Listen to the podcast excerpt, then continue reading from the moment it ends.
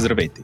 Вие слушате Естествен интелект, една поредица на Говори Интернет. В този брой си говорим за перфекционизма, комисията Манолова и медийната грамотност. Преди да продължите със слушането на подкаста, искаме да ви кажем, че това, което ще чуете по-късно е само и единствено нашия опит, съчетан с мнението на експерти. Това не са здравни консултации и ако имате нужда от помощ, то, моля, потърсете услугите на професионалист. Вярваме, че имате глава на раменете и взимате свои собствени решения. Също така, трябва да знаете, че водещите на подкаста често използват език, който не е подходящ за деца, а и за някои възрастни. Ако това не ви притеснява, давайте смело напред.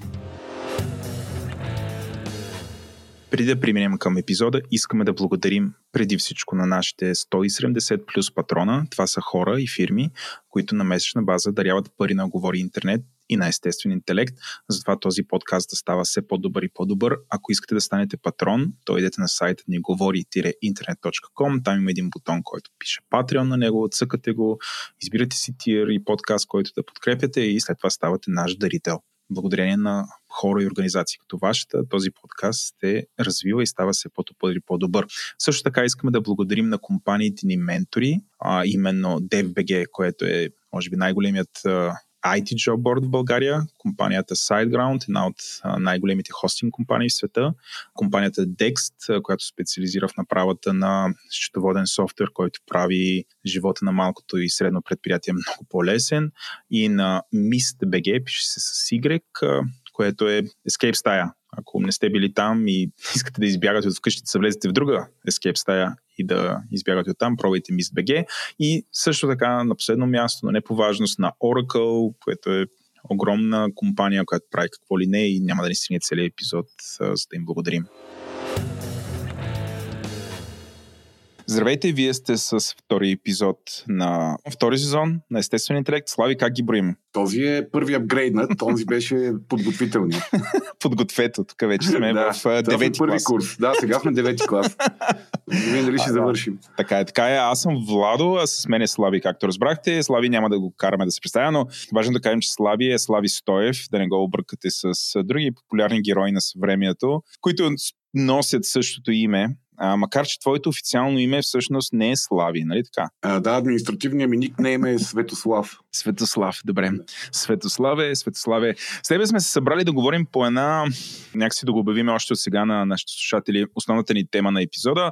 Основната тема на епизода е тада медийната грамотност. Нещо, което по принцип м- някакси а, няма очакване това да се случи в рубриката Естествен интелект, в която с Слави вече я правим айде почти трета година, така да го кажем която рубрика е насочена към подобряването на качеството на живота.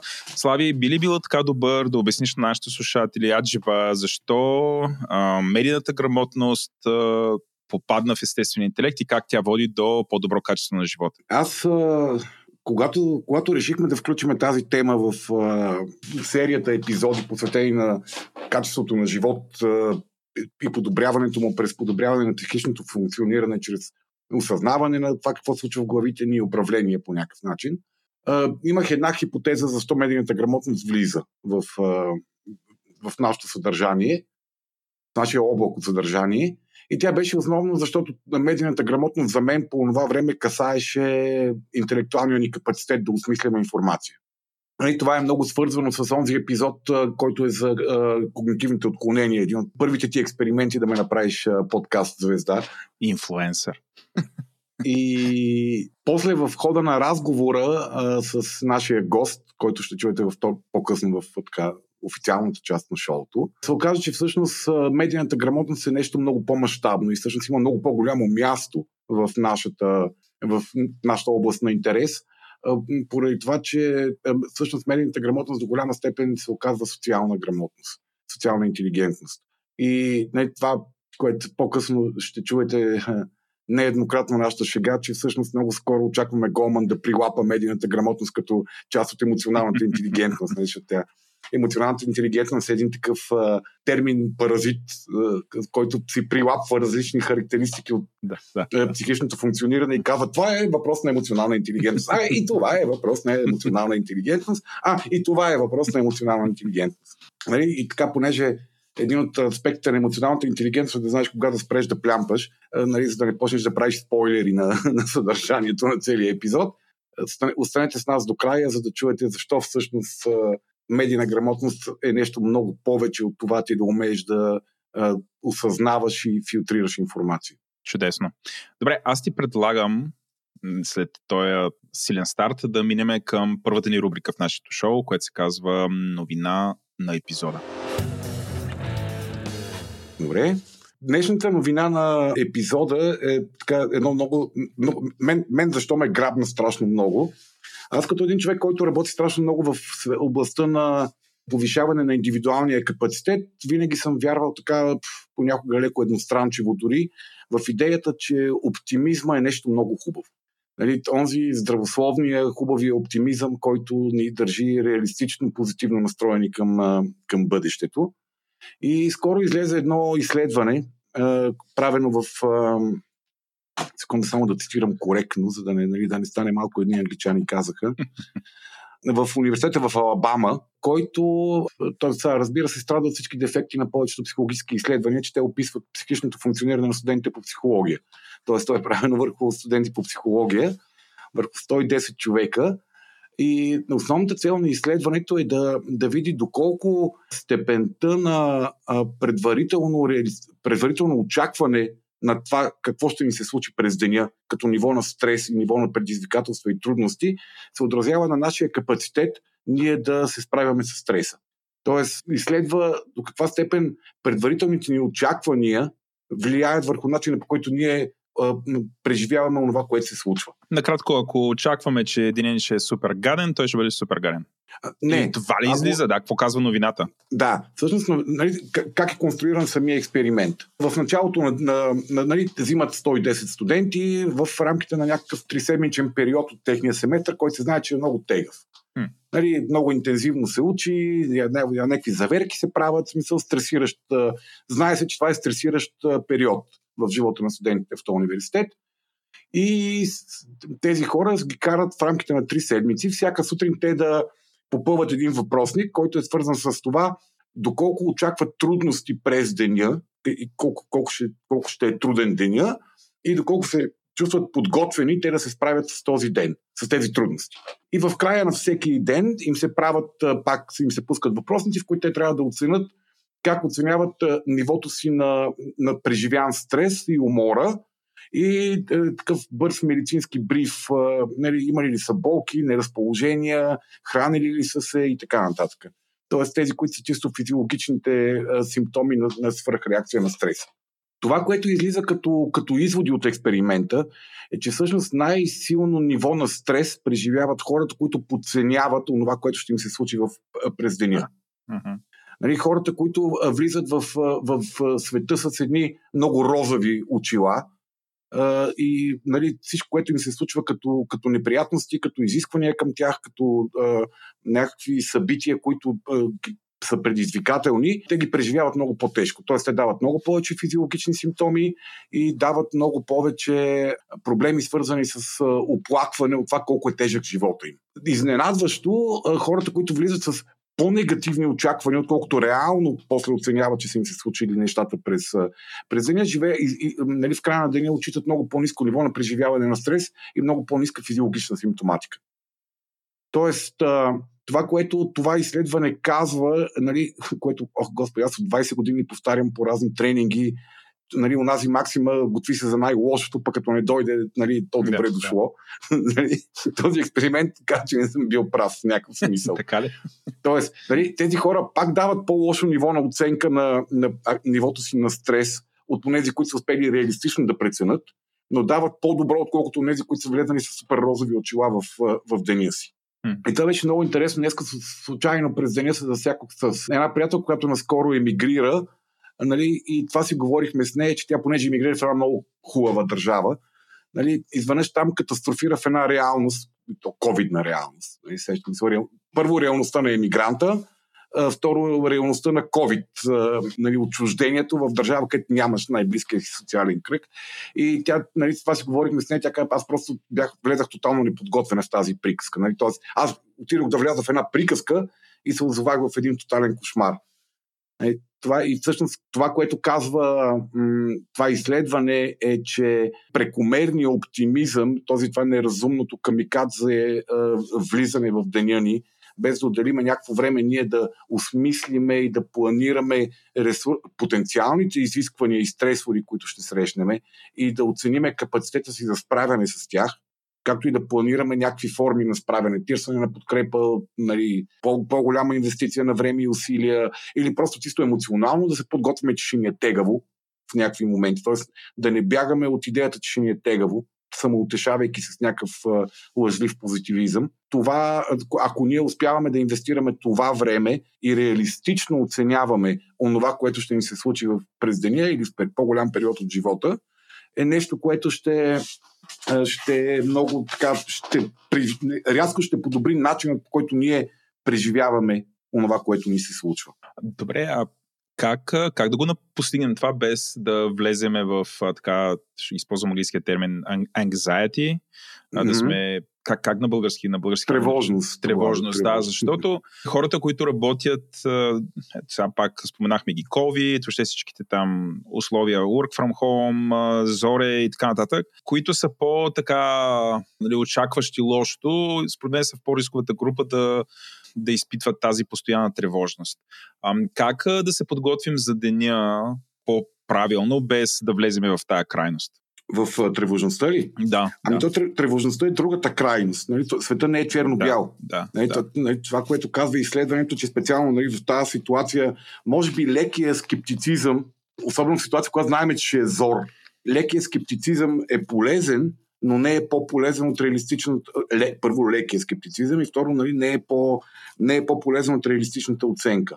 Тоест, това, което по-късно ще си говорим много и в, с госта, когато говорим за медийна грамотност и за оценка на информацията, максималното използване на рациото, максималното използване на разума, нали, може да ни помогне ние да, да не влизаме в емоционални капани, защото оптимизма също е емоционален капан нали, желанието ние да се чувстваме добре в аванс, т.е. да не мислиме за някакви неща, защото са неприятни, нали, да избягваме неприятните емоции от мисленето за неприятности, всъщност също е емоционален кампан, точно толкова, колкото и свръхтревожността.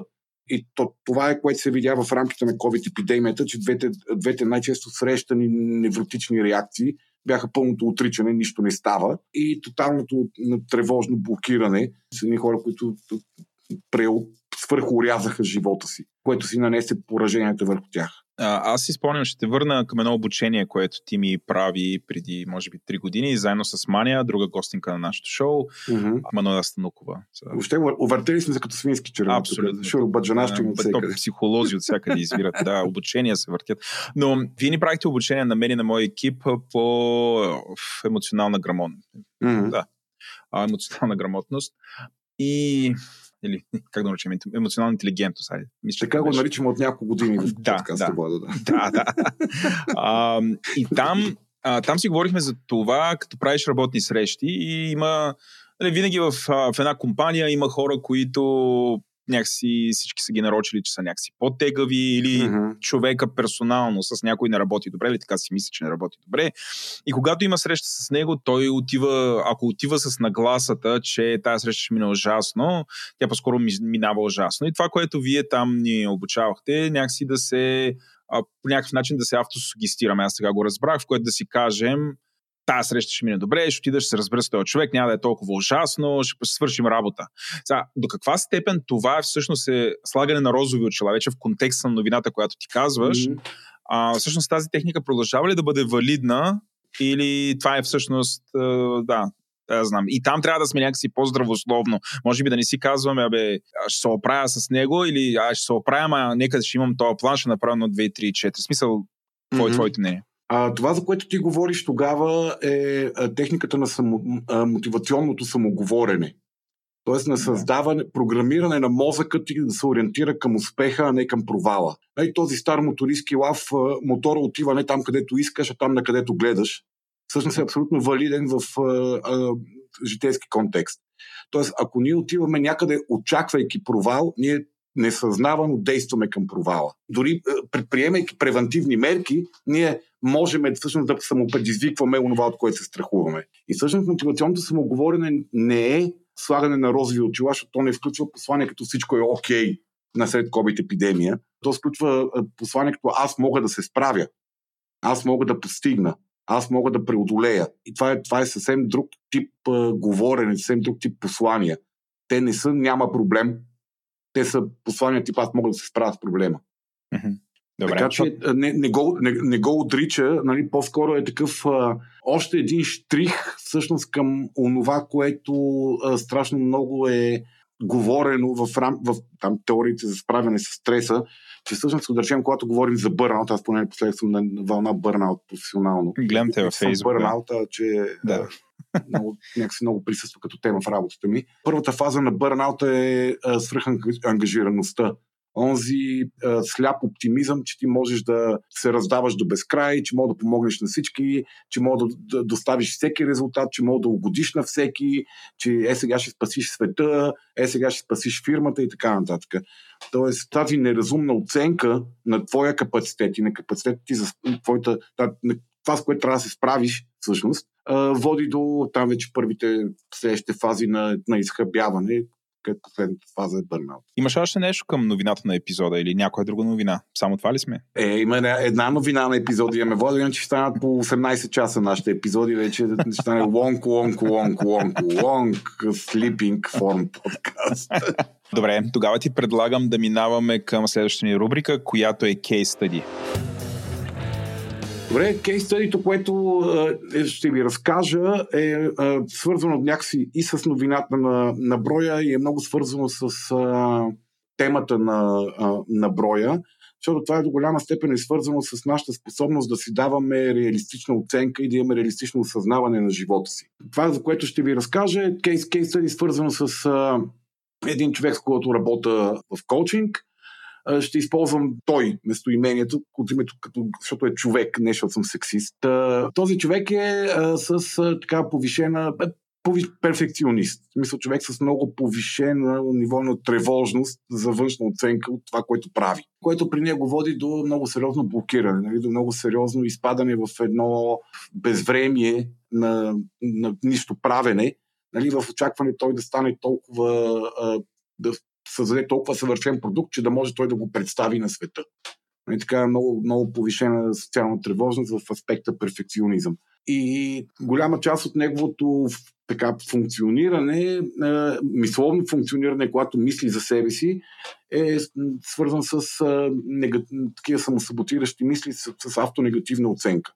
Тоест, кое не е успял да направи, в кое не е достатъчно добър, какво няма да се получи, ако да почне да го прави. И цялата, цялото му мислене за него и за неговия потенциал всъщност е такъв обезкуражаващ, самосаботиращ.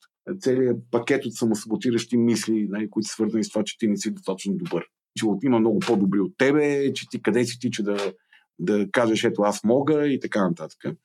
И това, което направихме с, с него, с човека, беше едно задание, което е всяка вечер, когато най, нали, преди заспиване, най-често ние, когато останем на саме в себе си, в главите си, започват да ни атакуват тези автоматични самосаботиращи мисли, нали, когато започнем да правим всеки човек прави по а някакъв защо начин. това е така? Защо това е така, Слави? Защо когато сме сами това се случва? Ами, защо? Изведнъж се присещаме за тия неща, които се случват в офиса или това, което ни предстои. А, защото когато, когато нещо, не, нещо не ни ангажира отвънка, нашия мозък си търси с какво да се ангажира. Нали? това, са, това са моментите на, на саморефлексия, които са чудесни. Не са чудесно. Човек да остава насаме с себе си. Едно от най- най-големите блага, които сме загубили в последните десетилетия, покрай придобиването на другите блага, свързани с информация и забавление. Но вечер това е един естествен процес, нали? защото когато ние затваряме периоди от живота си, ние някакси инстинктивно сме склонни да правим рекапитулации на тези периоди. Много често вечер при заспиване ние осмисляме опита си, осмисляме деня си, уикенда осмисляме седмицата си, на нова година осмисляме годината и така нататък. И това, което беше така като задание към нея, беше насочено именно за това тя да може да изгради една по-реалистична информационна оценка мнение за деня си. Както ще си говорим по-късно и в там, основната тема, свързана с медийната грамотност, нашата способност да бъдем обективни и да търсим обективността, до голяма степен ни помага да бъдем добре информирани а, и да си съставяме мнение. Това въжи с пълна сила и когато става въпрос да си съставяме мнение за себе си. И всеки един от нас, поради това, че така функционира или в особено тежки периоди, е склонен да се фокусира върху негативните неща. Върху проблемите, върху трудностите, върху неуспехите, върху онова, което го е страх, че няма да стане, онова, което го е яд, че не е направил и се чувства виновен по някакъв начин и да ги преекспонира. И той ги преекспонира не дори толкова, да, да кажа, че не е тревожен човек, който търси под вола теле, но просто мислейки само за негативните аспекти в живота си, ние си създаваме една изкривена едностранчева картина за живота си. Защото ние в нашия мозък функционира само черната страна. Не всеки от нас има провалите си, слабостите си, неуспехите си, прецаквали са го, той е прецаквал хора, правил е кофти неща, които самия той не одобрява. Не всеки от нас има и тази страна от живота си. Но всеки от нас има и другата страна от живота си. Всеки от нас има и светлата страна от живота си, нещата, в които е бил успешен, нещата, в които е постигнал, нещата, в които може да се гордее със себе си, нещата, които е получил от някой друг и е получил без, безкористно или справедливо ги е получил.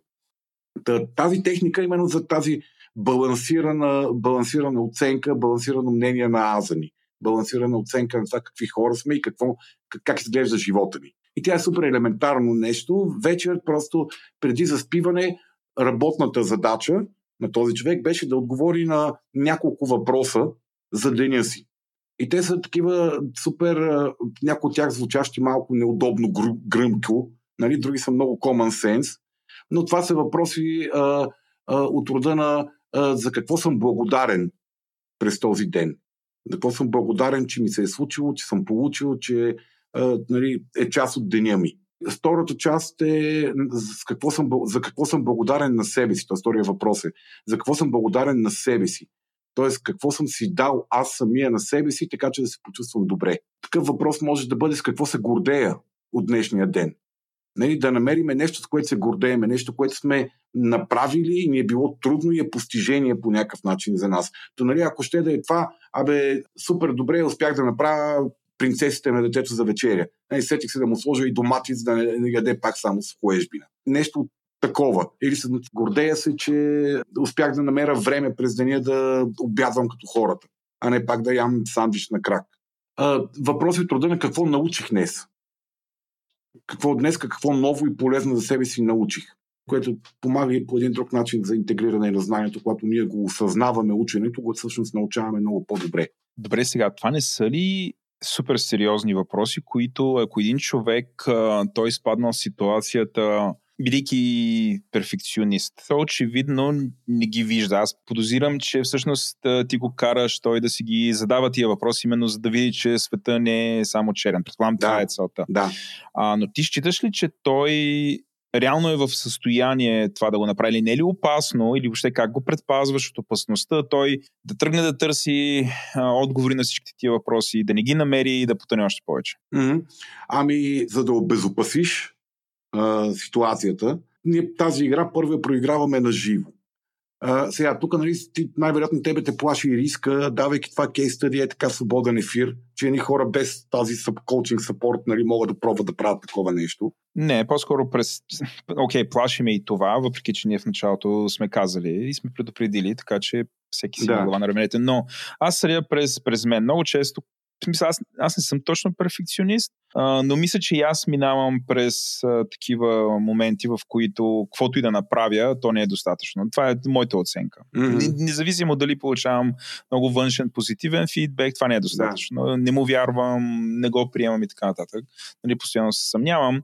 А, което води до такива ни постоянни разсъждения в главата ми в тази посока. Сега, нали, да, споделям мой просто личния ми опит. Mm-hmm. И много често, когато трябва да си отговоря вече на такъв тип въпрос, аз съм толкова изчерпан, че реално пронямам желанието и един вид едно такова упражнение ужасно много би ми тежало. Mm-hmm. А, и от тук, нали, сега, понеже релейтвам с това, което ти казваш, ам, нали, аз не желая да ми правиш нали, сега терапията в ефир, не е това целта. Това сме се разбрали, че не Разбрали сме се, че не го правим именно, нали, не правим такъв тип неща, просто за това го казвам. В смисъл, как, как подсигуряваш така, че всъщност този човек наистина ще изпълни задачата, а няма да потъне? Това, което мога да ти препоръчам, ако пробваш да го направиш това нещо и блокираш в откриване на отговора, е да се дърпнеш отстрани, да се опиташ да гледаш деня си, като се едно гледаш деня на друг човек. Mm-hmm. И на едно чисто интелектуално ниво да си представиш, че гледаш деня на друг човек, но познавайки го толкова добре, колкото познаваш себе си. способностите му, контекста, колко му е трудно, какво и така нататък.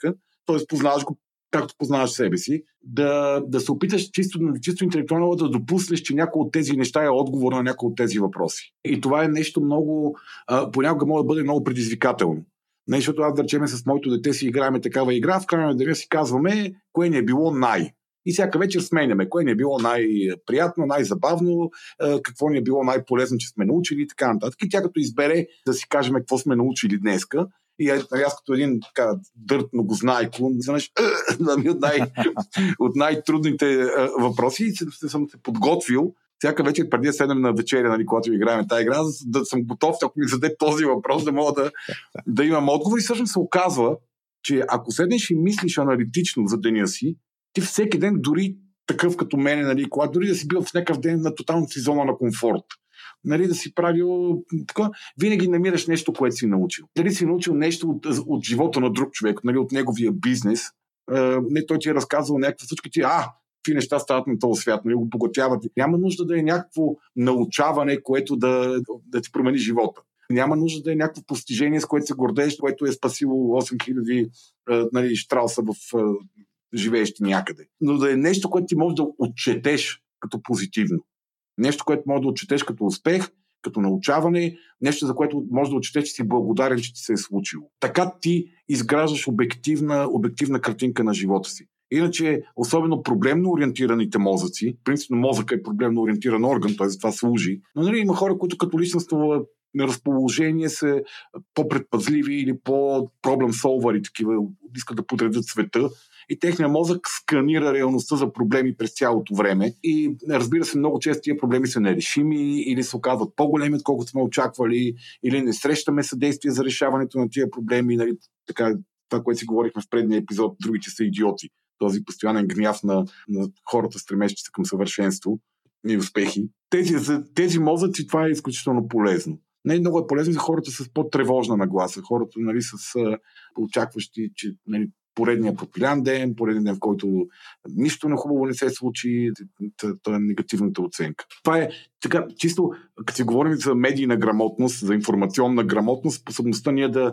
Защото ние сме медии сами за себе си, ние постоянно говориме на себе си. Ние постоянно си разказваме света и живота ни на самите нас. Да бъдем медийно грамотни, когато, когато сме медии сами на себе си и си разказваме света и живота ни и потенциалното бъдеще, нали, като си правим такива аналитично-прогнозни статии си пишем в главите за бъдещето, да се опитваме да бъдем по, по-обективни. И това, е, и това е един въпросник, който може да ни помогне за постигане на тази информационна грамотност. Добре. И е, в този случай нали, това, това сработи.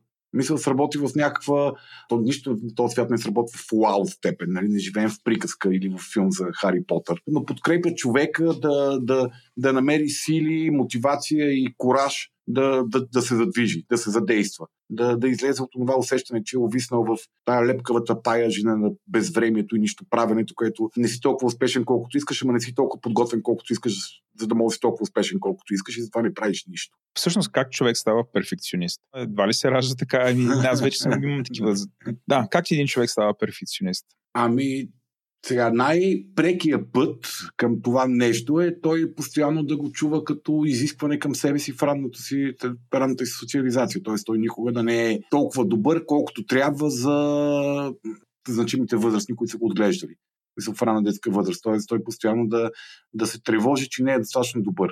Че това, което прави, не е достатъчно добро, така че да получи одобрение. Това е аксиомни, аксиомния модел за създаване на перфекционисти. Т.е. хора, които ми се казват, че дете одобрявам, не ми харесва това, което правиш. Сега, това казване обаче може да бъде направено по много начини. Нали, това не е само а, онова, а, това не е добро, ти не си достатъчно добър, трябва да си по-добър, нали, какво е това 5,80, трябва да ми носиш шестици и така нататък. То може да бъде и, с, и чрез поведение на свръхпротекционизъм. Тоест ти винаги да се опитваш да правиш най... Дето да виждаш, че ти правиш някакви съвършенни неща и когато то среща трудности, да бързаш да се намесиш, за да му помогнеш да направи нещо по-добро. Тоест ти така му даваш още по-експлицитно сигнала, ти не си достатъчно добър, ти не мога да направиш нещо добро. Тогава се тогава онзи другия начин, какво е това 5,80 искам 6, ти можеш да гледаш перфекционисти, които са много настойчиви. Но когато постоянно се буташ да помагаш на детето и да му отнема способността да прави грешки, ти всъщност може да създадеш перфекционисти, които са ти блокиращи си перфекционисти. Тоест те тотално се отказват да действат, много лесно се отказват пред трудности и предизвикателства, защото не са се научили да живеят с грешките и с провалите. Та, мисля, това е начинът по който ти можеш да създадеш перфекционист. Сега има си и като цяло по-тревожни хора. Има знам, вече генетика, чисто функ... мозъчно функциониране.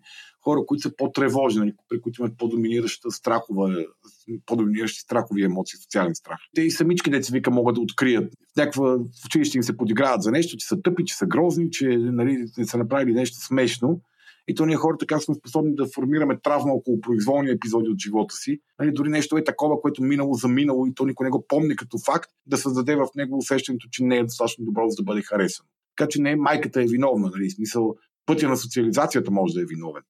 Базирано на твоя опит до сега, считаш ли, че, например, определени професии не че го изискват, но всъщност ако имаш а, такъв вид а, тревожност, по-скоро се справяш добре спрямо друг вид професии. А, например, класическото такова разделение мога да го направя project менеджери и програмисти. Мисля, project менеджерите, менеджерите са известни, че са много тревожни, те следят много често, те са а, quality control, те проверяват, те пишат заданията, те се чувстват отговорни за цялото нещо, а от другата страна, нали, тук описваме една, аз очевидно съм в тази индустрия, но описваме една идеалистична картина, стоят ни програмисти, които просто си пишат код. Е, си трака там. Да. Те, бъцкат... плати, какво разбират? да, бъцкат код. Yeah. Някакси не са тревожни. Нали? Някой след това ще провери това, което се направи и така нататък. Базирано на твоята практика, считаш ли, че има всъщност такова разделение? Или това първо, е първо не считам, че перфекционизма е полезен за някоя професия, защото перфекционизма всъщност води до блокиране на производителността. Нали, той няма как да е полезен за някоя професия. А, второ, дали в някои професии се събират повече тревожни перфекционисти, не мисля. Мисля, аз познавам страшно много разумни PM, които знаят къде е границата на, на good enough и как да лавират в, в, около нея. Тоест, кога трябва да натиснат, кога трябва да пуснат а, нещата. А, също така познавам и безкрайно тревожни програмисти, които работят по 18 часа на ден, за да направят съвършения код, който никой не изисква от тях. И след това са безкрайно гневни, че кода около техния код не е толкова съвършен. И, нали, аз тук какви неща правя, някакви мъдровци, нали, всеки гледа да си претупа задачата. Така че не, отговорът ми е не и не. Тоест не мисля, че е полезен за някоя професия и не мисля, че определени професии събират а, перфекционисти поради изискването на професионалната задача. Друго нещо, което искаш да споделиш покрай това кейс стади? Ами, че се получи добре. Към това го споделих вече. Не, това, което искам да споделя, е, че това е един, един добър, добър метод за за употреба. Аз затова го споделям тук в ефир, поемайки риска, че някой може да се сблъска, ми нищо не научих, нищо не се гордея, нищо не постигнах, за нищо не съм благодарен и всички са хаймани. Защото ако човек се опита наистина да, да, да разчепка фактологията в деня си, той може да открие тези неща и това е нещо, което ни активира, активира един друг тип а, системи в тялото ни, които със сигурност ни помагат да сме а, по-релаксирани, спим по-добре, да сме по-отпуснати и да сме по-реалистични. И това не е оптимизъм, това е реализъм. Това искам да кажа в контекста на първата рубрика. Стига, стига оптимизъм. Предам ти да минем към нашата следваща рубрика, която се казва Доза хейт. Mm-hmm. Та, това, се, това се записва на 12 май, един ден или два дни, не един ден, не два дни, след като беше последния ден на, на парламента, нали, когато беше и последния ден на комисията Майя Манолова. Нали, онова така очаквано от а, огромна част, точно от огромна, от значима част от обществото, онзи момент на да чуеме истината, нали? онзи момент на да изкараме кедливите ризи на светло, онзи момент на, на, на, на реванш срещу злодеите, които ни държат на, на, на място, на което сме. Нали, ние обичаме да имаме злодеи. Нали, има ни хора, които са виновни за всичко. Тя, ако ги нямаше, живота ще да е пей сърце. Нали. Няма значение ние какво правиме, няма значение контекста, географски, исторически, какъвто и да е друг. Всичко ще е чудесно. И аз направих грешката да го гледам това нещо. Имаш свободно време, но да. А? Имаш да. свободно време. Да, да, пусна го, пусна го в някакъв слот, да, така да видя какво се, какво се случва и просто бях потресен от а, липсата на социална интелигентност и информационна интелигентност в унази, в унази зала. това, което видях, беше наистина потрясаващо, потрясаваща селска седянка. Ето, това приличаше безкрайно много на тези общи събрания в блока, които се, блоковете, които се правят, нали, където се събират едни хора, които отиват там, за да казват на, на пенчето какво мислят за нея. Ти може да седиш и да говориш за това, а, хора, дайте се берем пари да си оправим стълбището, но те всъщност тези хора са там, за да кажат на пенчето тя каква вещица е. Да си разчитат сметките за това, дето стана 86-та година, ти помниш ли как направи?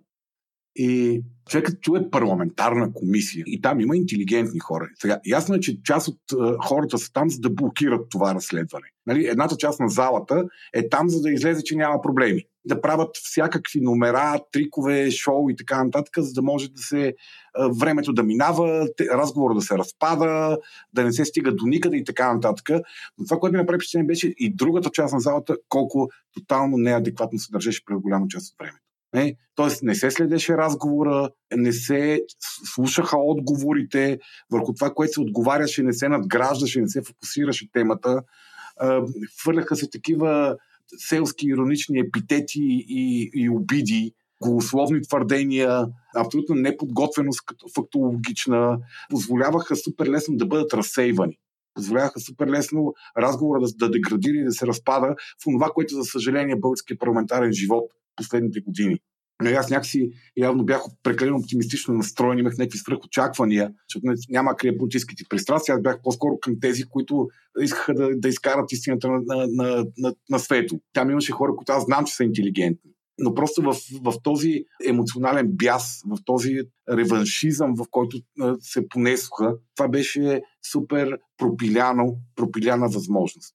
Абсолютно пропиляна възможност. И това много често това се случва и в, извън, в реалността от хора от моя социален кръг, хора, които споделят а, убеждения като мен, че държавата им трябва да изглежда по различен начин. Те не могат да, констру... да, да, да, задържат, да държат мисълта си обективна защото влизат в такова берсерк състояние. В смисъл, един нормален разговор не може да се случи, защото ти си в някаква тотална, тотал, тотален гняв вече от безсилие, от отчаяние нали? и губиш, губиш разума си в него. Това е което искам да се оплача.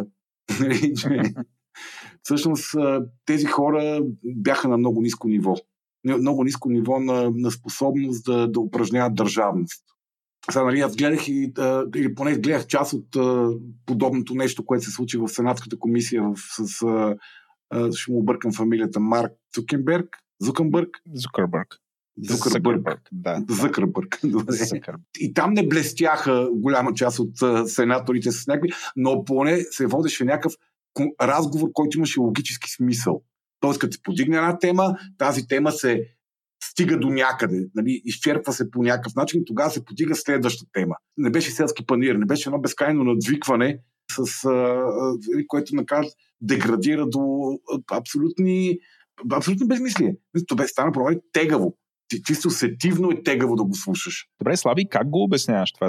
Защо тези хора си говорят по този начин? Мисъл, те нали, имат тия поговорки, нали, какъвто народа, такива неговите избранници. Да, да, това, това, нали, са, това, това, са това е прямо отражение на. Да, това е отражение това, на нашето да, да, това са хора от народа. А според мен големия проблем е, а, и той не знам дали е, сигурно не е български проблем, големия проблем е липсата на, на подготвени хора, които да се кандидатират за властта. Защото ти нали, не, не е достатъчно да си добър хирург или, или много грамотен еколог или много добър юрист – за да можеш да, бъд, да водиш дебат, да можеш да водиш спор. Да мога, ако ще да кажеш, да мога да водиш разпит. Защото тук това беше, формата беше разпит. Ти кажи сега защо. Това изисква един друг тип а, подготовка, е, интелектуална и емоционална, ти да можеш да излезеш и да репрезентираш обективността и справедливостта, нали, да държиш рамката. И част от а, контркоментарите на, на тези, които трябваше да дадат обяснения за случилото се последните години в България, бяха абсолютно релевантни. Нямаше структура, нямаше спазване на какъвто и да е ред. Беше едно такова безкрайно. Аз сега ще те надвикам, за да ти обясня ти какъв злодей си. И, и това не работи. Проблема не е нещо друго. Това не е работи за нас, за, за обществото. Че тези хора не са обучавани те са там, защото са много привлекателни, или те са там, защото са постигнали други професионални успехи, или те са там, защото успели да внушат на едни хора някакви неща.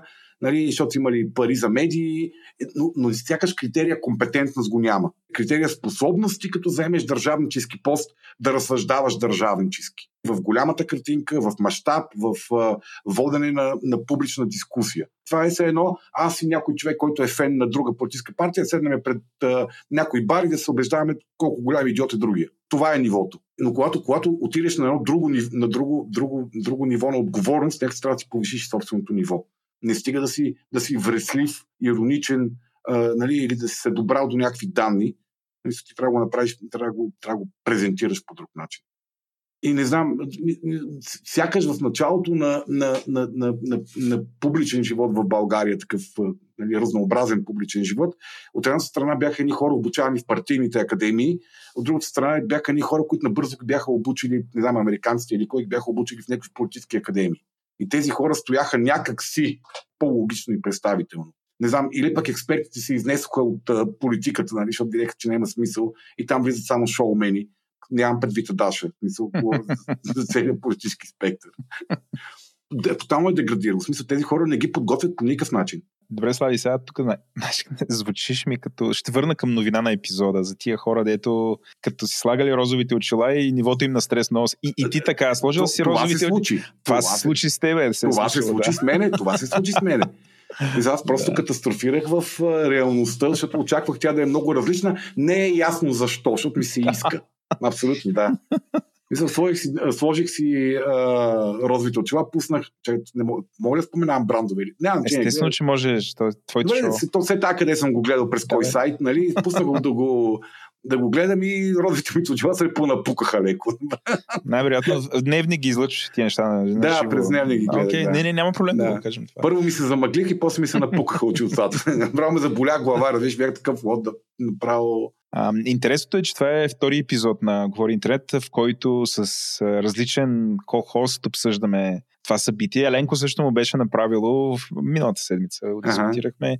му беше направило огромно впечатление. Нали, той, това, което се говори на тая комисия, нали, той тогава се пошегува, че нещата, които се изнасят и се публикуват в момента от дневник, защото дневник отразява какво се mm-hmm. случва там, нали, а, казвате или кой си каза или какво си. Отвориш в момента дневник, изглежда много по-радикален и много по-брутален от сайт като ПИК, защото ПИК са някакси по-провластта и те се опитват да маргинализират, да замажат, да. не говорят за това нещо и така нататък, докато дневник, който отразява, нали, звучи много по Ами аз в контекста на медийна грамотност епизода имам някои коментари относно отразяването на, на събитието от дневник то, то се получава точно това. Голямата възбуда от това, което се случва, те кара да изкривяваш гледната си точка. Там, като че те се случили все някакви страшни героизми, а всъщност нали, се случваха някакви, някаква селска седянка, която аз не вярвам, че това ще доведе до нещо. Освен, че обществото ще се депресира още повече, понеже научи още мърсотии.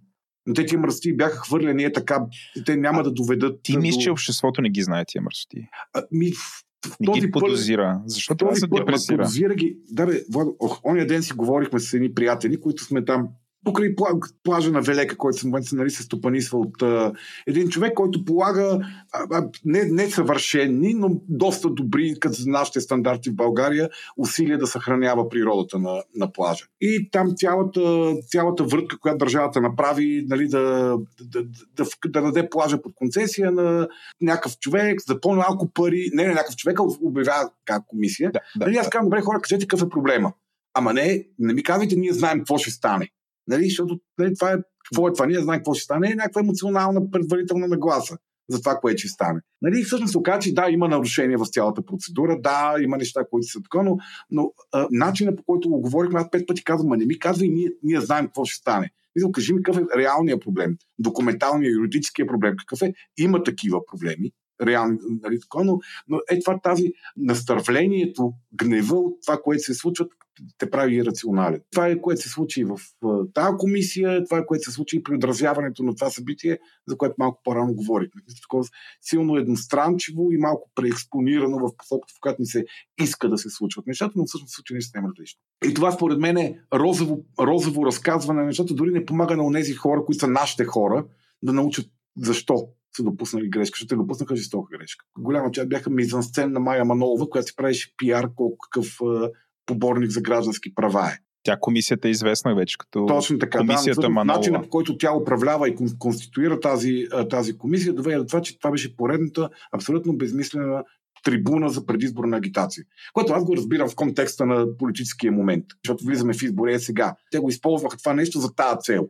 Ай, макар че идеята му беше някаква съвсем и можеше да бъде постигнато нещо, може би, не знам. При тази прокуратура не знам, нали, но може би може да се постигне нещо. Добре, Слави, предлагам ти до тук с хейта и да се Да, ориентираме е- към да се- втората част. казва рубриката. да, да, да, да, да, просто това е моя, както Ленко ги нарича, сегуей към следващата част от шоуто. Добре. Плавен, плавен преход към... Плавен преход. Да, хора, до тук с първата част на шоуто. Сега настройте се да чуете един разговор с Кристина Христова а, на темата медийна грамотност. Добре, скоро се чуем пак, няма ви казвам чао. Здравейте, благодаря ви, че останахте във втората част на Естествен интелект. Ако сте превъртяли сте само за този момент, не искате да слушате първата част, което е абсолютно разбираемо. Аз бих ви разбрал лично. Да, това е, това е Слави, за да ни разделете гласовете. Аз съм Владо. Слави, кажи. Аз съм Слави. Аз съм Владо. Аз съм Слави. за да ни свикнем. И този път изненада, изненада а, не сме сами. Заедно с нас е Кристина Христова. Да. да. Точно така. А, с която, както вече обявихме в началото на шоуто, ще направим един разговор, който е на тема медийната грамотност. Нещо, което а, по принцип не сте очаквали от естествен интелект, защото тук фено си говорим за качеството на живота, за емоционална интелигентност, как да се гневим, как да не се гневим, за смъртта, за смисъл на живота, такива бейсик неща. И изведнъж Това, че хората не са го очаквали е някакво твое допускане, защото медийната грамотност е един изцяло психологически а, феномен. Така че мисля, че е абсолютно на място в а, нашия. По-добр, по-добрите рубрики в подкаста Говори интернет. Съгласен съм, абсолютно съм съгласен, затова съм и аз тук, защото аз разбирам от медия. Такъв. Аз съм Гого Лозанов на интернет медиите. Това е естествено. Чернокосия Гого Лоза. и, и малко по... Не, той е по-едър човек. Но тук Крис си казва, боже, къде съм? Почна такива да айролва. да, да. Тя очакваше, че е някакво много сериозен разговор. не, той ще стане рязко. То, това е тъжното наше. Да, рязко ще стане тъжно. Разно, да, рязко става сериозно и тъжно. Добре, а, Криси, представи се с няколко думи на нашите слушатели. А, аз само да кажа, нали, full disclaimer, с Кристина сме работили над 6 години в економедия. А, Ние се познаваме отскоро и преди малко установихме, че аз понякога я наричам Христина, а не Кристина, но то това е... което 100% ще случи по време на разговора. Защото се познаваме само от а, 15 на години. Толкова някъде. Да, аз нали, следих ти с какво се занимаваш през годините, откакто нали, се разделиха нашите а, кариери. Аз видях, че ти работи в Червената къща, беше в Асоциацията на европейските журналисти и сега си в Коалиция за мене на грамотност. Все пак, разкажи на нашите слушатели с какво се занимаваш, какъв ти е бекграунда и да, какво правите в Коалицията за мене на грамотност и кои са кои са отделните юридически лица, които за тази ко- коалиция. Аз не си представям някакъв съюз от отделни е, индивиди вътре. Ами, добре, ти вече ме представи как се казвам какво правя в момента. Иначе, за коалицията за медийна грамотност а, съм там а, и, и го направихме това нещо, защото това ние ми е лична кауза, медийната грамотност. А как стигнах до там? Стигнах от а, работата ми в Асоциация на европейските журналисти, където години наред се опитвахме да и все още се опитваме нали, да промениме медийния модел в България. А, но в един момент си дал сметка, че няма как да промениме медиите, ако работиме само с медиите. Защото всъщност зад промяната в медиите седи някаква по-голяма сила, с която ние не можем да се справим. Тя работи с обществото и всъщност и ние трябва да работим с обществото. Тоест, а, коя е тази сила? Да, ами, че всичките монополи, а, модела Певски, за който аз като казвам пак, това вече се спомена няколко пъти, но това е нали, един модел, който е ам, подхранен от много а, пари, бизнес интересни и сиви сили, срещу които една асоциация на европейските журналисти а, не може да се справи сама без обществото. И така решихме, че е добре да почнем да работиме с а, гражданите, което се нарича медийна грамотност. Тоест хората да познават какво значи качествена медия и да търсят качествени медии. И а, всъщност това е началото на коалиция за медийна грамотност. А кой седи зад коалицията? Това са към 20 организации от сферата на образованието и медиите, плюс отделни личности. академични представители, мога да кажа някои, които са по-известни, като Нели Гнянова, Райца Ковачева, Орлин Спасов са отделните личности, а организациите са Асоциация на европейските журналисти, Безопасен интернет, а, сега не мога да ги изборя всичките, но са повечето от сферата на образованието и медиите и, а, нали казах вече, журналисти и академични представители. А как се финансирате? Това, аз съм длъжен да знам този въпрос. Ами първите две години не се финансирахме. Тоест работихме си на доброволни начала.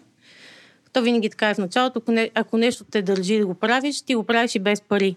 Тоест, без пари беше първите две години. Сега вече се финансираме с проекти от почти всички възможни грантове, които съществуват в България. Аз от а, твоето представяне, тук влезнахме, мен мисълта ми избяга в една посока и това е вечният философски въпрос. А, търсенето ли, търсенето ли предполага а, средата или предлагането. Твоям предвид, нали, това е вечният въпрос дали Пайнер са виновни, че в България също толкова чалга или Пайнер съществуват, понеже българин има нужда от чалга.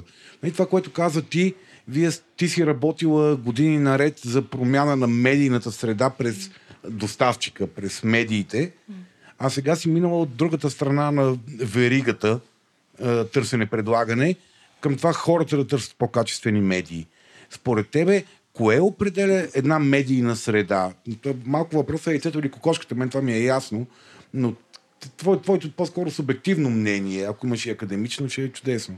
Ами, моето си е субективно и си мисля, че всъщност тук не става въпрос за яйцето и кокошката, а тук става за нещо преди яйцето и кокошката. И това е обществото като образование. Всъщност, нали, първоначалната цел на коалиция за мен на грамотност е работа през образователната система. И всъщност идеята е да влезем в промяна в образователната система. И като се промени някои основни неща в образователната система, хората, които излизат от нея, ще бъдат кокошката. Тоест, това, което казваш ти е, че търсенето ще определи предлагането. Ако хората се научат да потребяват качествени медии и по-малко да се закачат, нали, да се търкват в некачествена информация, то тогава медийните доставчици ще променят поведението си. Ще има повече качествени медии, отколкото некачествени. Ами аз тръгнах първоначално от тази идея, но като започнахме да работиме с коалиция за медийна грамотност, осъзнах, че всъщност ние търсиме не просто промяна на медийното потребление и съдържание, ами промяна и на гласуването и на участието в гражданския живот. Тоест, работиме за нещо вече Добре. малко по-общо. Окей. Okay. Сега, аз в този епизод на Естествен интелект за първи път влизам в ролята не на многознайко, а на Еленко. Тоест на човека, който задава въпросите. Еленко, защото Владо е тук. Ако Еленко беше тук, ще я влезе в ролята на Владо. а, така че а, от това, което казваш, сякаш идва момента да, да попитаме какво е медийна грамотност. Нали, като си правим епизод за медийната грамотност, какво е медийна грамотност? Това е на първо място търсене и анализ на информацията, което тук влиза това широкото понятие за медийна грамотност, именно да различаваш достоверни източници на информация, фалшиви новини и така нататък. Комуникация в а, интернет и не само в интернет. Тук се а, включва работенето в екип, сътрудничество и разрешаване на проблеми. И в тази връзка, нали, медийната грамотност не е доста извън е, е много извън това, което се говори по принцип за медийната грамотност. Тя е едно цялостно поведение гражданско, което би трябвало да съществува в образователната система, според нас. Ага, добре. А това, което аз трябва да си призная, че очевидно съм страдал от а, общо популярното ограничение за разбиране на медийна грамотност и за мен винаги медийна грамотност е било а, твоето индивидуално умение да отсяваш и анализираш информация и да разпознаваш а, нали, истината, доколкото тя съществува в а, информационното пространство. Тоест, това, което казваш ти е, че медийна грамотност всъщност е и начина по който ние участваме в а, социалната комуникация. Точно, да. Mm-hmm. Добре, Мерси ами... за обяснението. Аз мисля, че току-що епизод стана 4 часа. ние се бяхме подготвили с въпроси за само Аз съм пуснал един брояч до 2 часа. Тясното, тясното разбиране на медийна да, грамотност, да. именно ние като потребители на медии, в което е а всъщност и ние като участници в да. създаване на медийно съдържание. То някакси е напълно разбираемо, при че в момента има социални медии и всеки се превърна в медия. Е, най-обичам като кажа, че нещо не съм разбрал, някой да каже, това е ясно. Да, да, да разкажа ли пак шегата, дето си искал да влезеш в Twitter, си направил Инстаграм или обратното беше. Това е истинска шега за... Нали. А, дори не е шега. Просто, дори, само, просто само да кажа, че като казваме а, общуване, то не става въпрос за социалните медии, Ами става въпрос, например, когато в а, училище има проект, децата да могат да се разберат помежду си да си разпределят ролите и да носят отговорност за съдържанието. В възрастния свят това изглежда хората, когато има някакъв проблем за разрешаване в тяхната общност, да се съберат, да си разпределят ролите и да не влизат в конфликт и да постигнат някакъв общ продукт. А добре, Това само... разбираме под а, сътрудничество и общуване. Но само към деца ли се насочвате? Точно това казах, да, че не вече само към деца. Първоначално тръгнахме да работим с деца, само това ни беше фокуса, защото си мислихме, че няма да ни стигнат силите да работим и с възрастни. Но просто видяхме, че няма как да, да работиш деца, ако не работиш с учителите, и с техните родители, с а, хората от общината и изобщо с средата, в която са техните родители. Така че сега работим и с възрастни хора. Бе, аз имам нужда да си го рационализирам как, как го работите. Как работи с възрастни хора, възрастни хора? Това някакви просто вебинари ли са, срещи ли са или имате някакъв сайт, на който те да се образуват. Всъщност, да, като казваш работя, през проявления ами, да ни го разкажеш да, това. Да. Ами, обучения за сега, за жалост, повечето са онлайн. Иначе те са обучени, основно са работиме с а, представители на читалища и а, библиотеки по малките общини и с регионални учители, т.е. с хората, които по някакъв начин имат влияние върху местната общност, защото Ам, иначе много трудно ще достигнем до останалите, особено в малките села, е много трудно да събереш онлайн възрастни хора, които едва ползват нали, смартфон. А, и се надяваме през тях по някакъв начин да повлияем. И всъщност се оказа, че наистина има смисъл, защото аз бях супер щастлива, че след последното обучение, което правихме с такива представители на читалищи библиотеки, те организираха баби и дядовци от тяхното село в а, читалището. Им направихме вебинар. Като естествено за възрастните хора на елементарно ниво от сорта, нали, как да разпознават интернет измами, защото сега а, тези измамите в интернет, особено за възрастни хора, които влизате първо в социалните мрежи, са абсолютно равнопоставени на това, което се случваше преди с измамите по телефона. Това е гордо. Да, и все пак, как, защото ти казваш, нали, работим с хора, обучаваме ги. Те сами ли заявяват или има някакъв word of mouth, който някои, например, техните деца им казват, абе, тук има такава възможност, на такова обучение. Има ли много хора, които са такива осъзнати и, и знаят, че всъщност имат нужда от това? А, защото нали, моя опит показва, че масово хората, които имат ниска мене на грамотност, всъщност не разбират, че имат мене на грамотност. И когато нали, допреди малко водих спор а, с възрастен човек на тема медии, защото ми споделя някакъв документ, да го наречем, новина в псевдомедия и почваме да спорим. И няма сила на света да, да, да, да, Тоест аз, аз, колкото и да съм кръсноречив и да имам авторитет, че разбирам от медиите, не мога да обясня защо точно тая медия, която нали, автора не е подписан, не е ясно кой е собственика, има супер смешното име, но е написала това, което съответният потребител иска да вярва. И просто потребителят е намерил нещо, в което иска да вярва, че вакцините са вредни. Иска да вярва, че AstraZeneca е смърт. Иска да вярва в такъв тип неща и си е намерил, намерил е някой, който го е написал. И край, това вече е доказателство. А, как а, всъщност да пром... нали, не, това пак той е яйцето и кошката, но такъв вид хора, каква е вашата стратегия те да осъзнаят, че имат нужда да, да се обучат, за да, си, да имат тая хигиена, медийна хигиена, да може, може би от там също? Ами ние точно за това го минаваме на два тура, като сега в момента сме на първия тур и това е работа с а, а, такива представители от местните общности, които имат някакво влияние по, по места и имат доверие на хората. И в момента работиме с тях. А, още не сме започнали да работиме с самите възрастни хора. До сега имахме само един вебинар такъв, който го организирахме съвместно с тези а, читалища, които проявиха интерес да подпомогнат. Иначе, аз си понеже ти проследих и предишния въпрос, Има хора възрастни, които сами съзнават, но повечето от тях са такива, които са с а, изявени вече способности. То даже имахме една жена, която каза, аз съм биш летец с инженерно образование, но съм сигурна, че не успявам всичко да оцея. Тоест, това са някакви хора вече, които са готови. Има и такива, които записаха родителите си и седяха до тях, защото смятаха, че сами не могат да се справят да им обяснат нещо. А, но всъщност, нали, за да стигнем а, до широкото население, още не, не мога да ти кажа как ще продължиме. Първата ни гледаме да започнем с тези, които влияят по някакъв начин. Родителите, учител, учителите, родителските организации и а, нали, там по места по-влиятелните хора. И общо взето в момента акцентът ни са малките общности. Супер. Аз съм много щастлив, че някой е излязъл от жълтите павета и от София и, и работи в България. Широка България.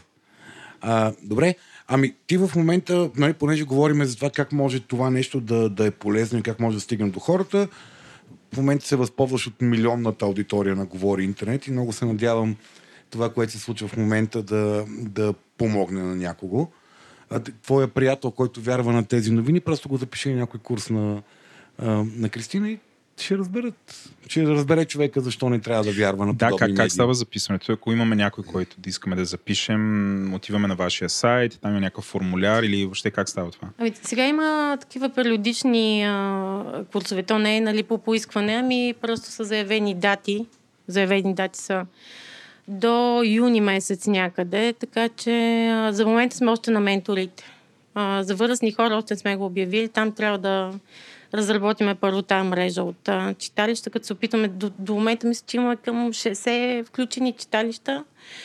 А, още 20 имаме да минеме през тая програма, като пак няма да покрием всички, но се надявам в бъдеще пак да го продължим и след това вече почваме да ходиме.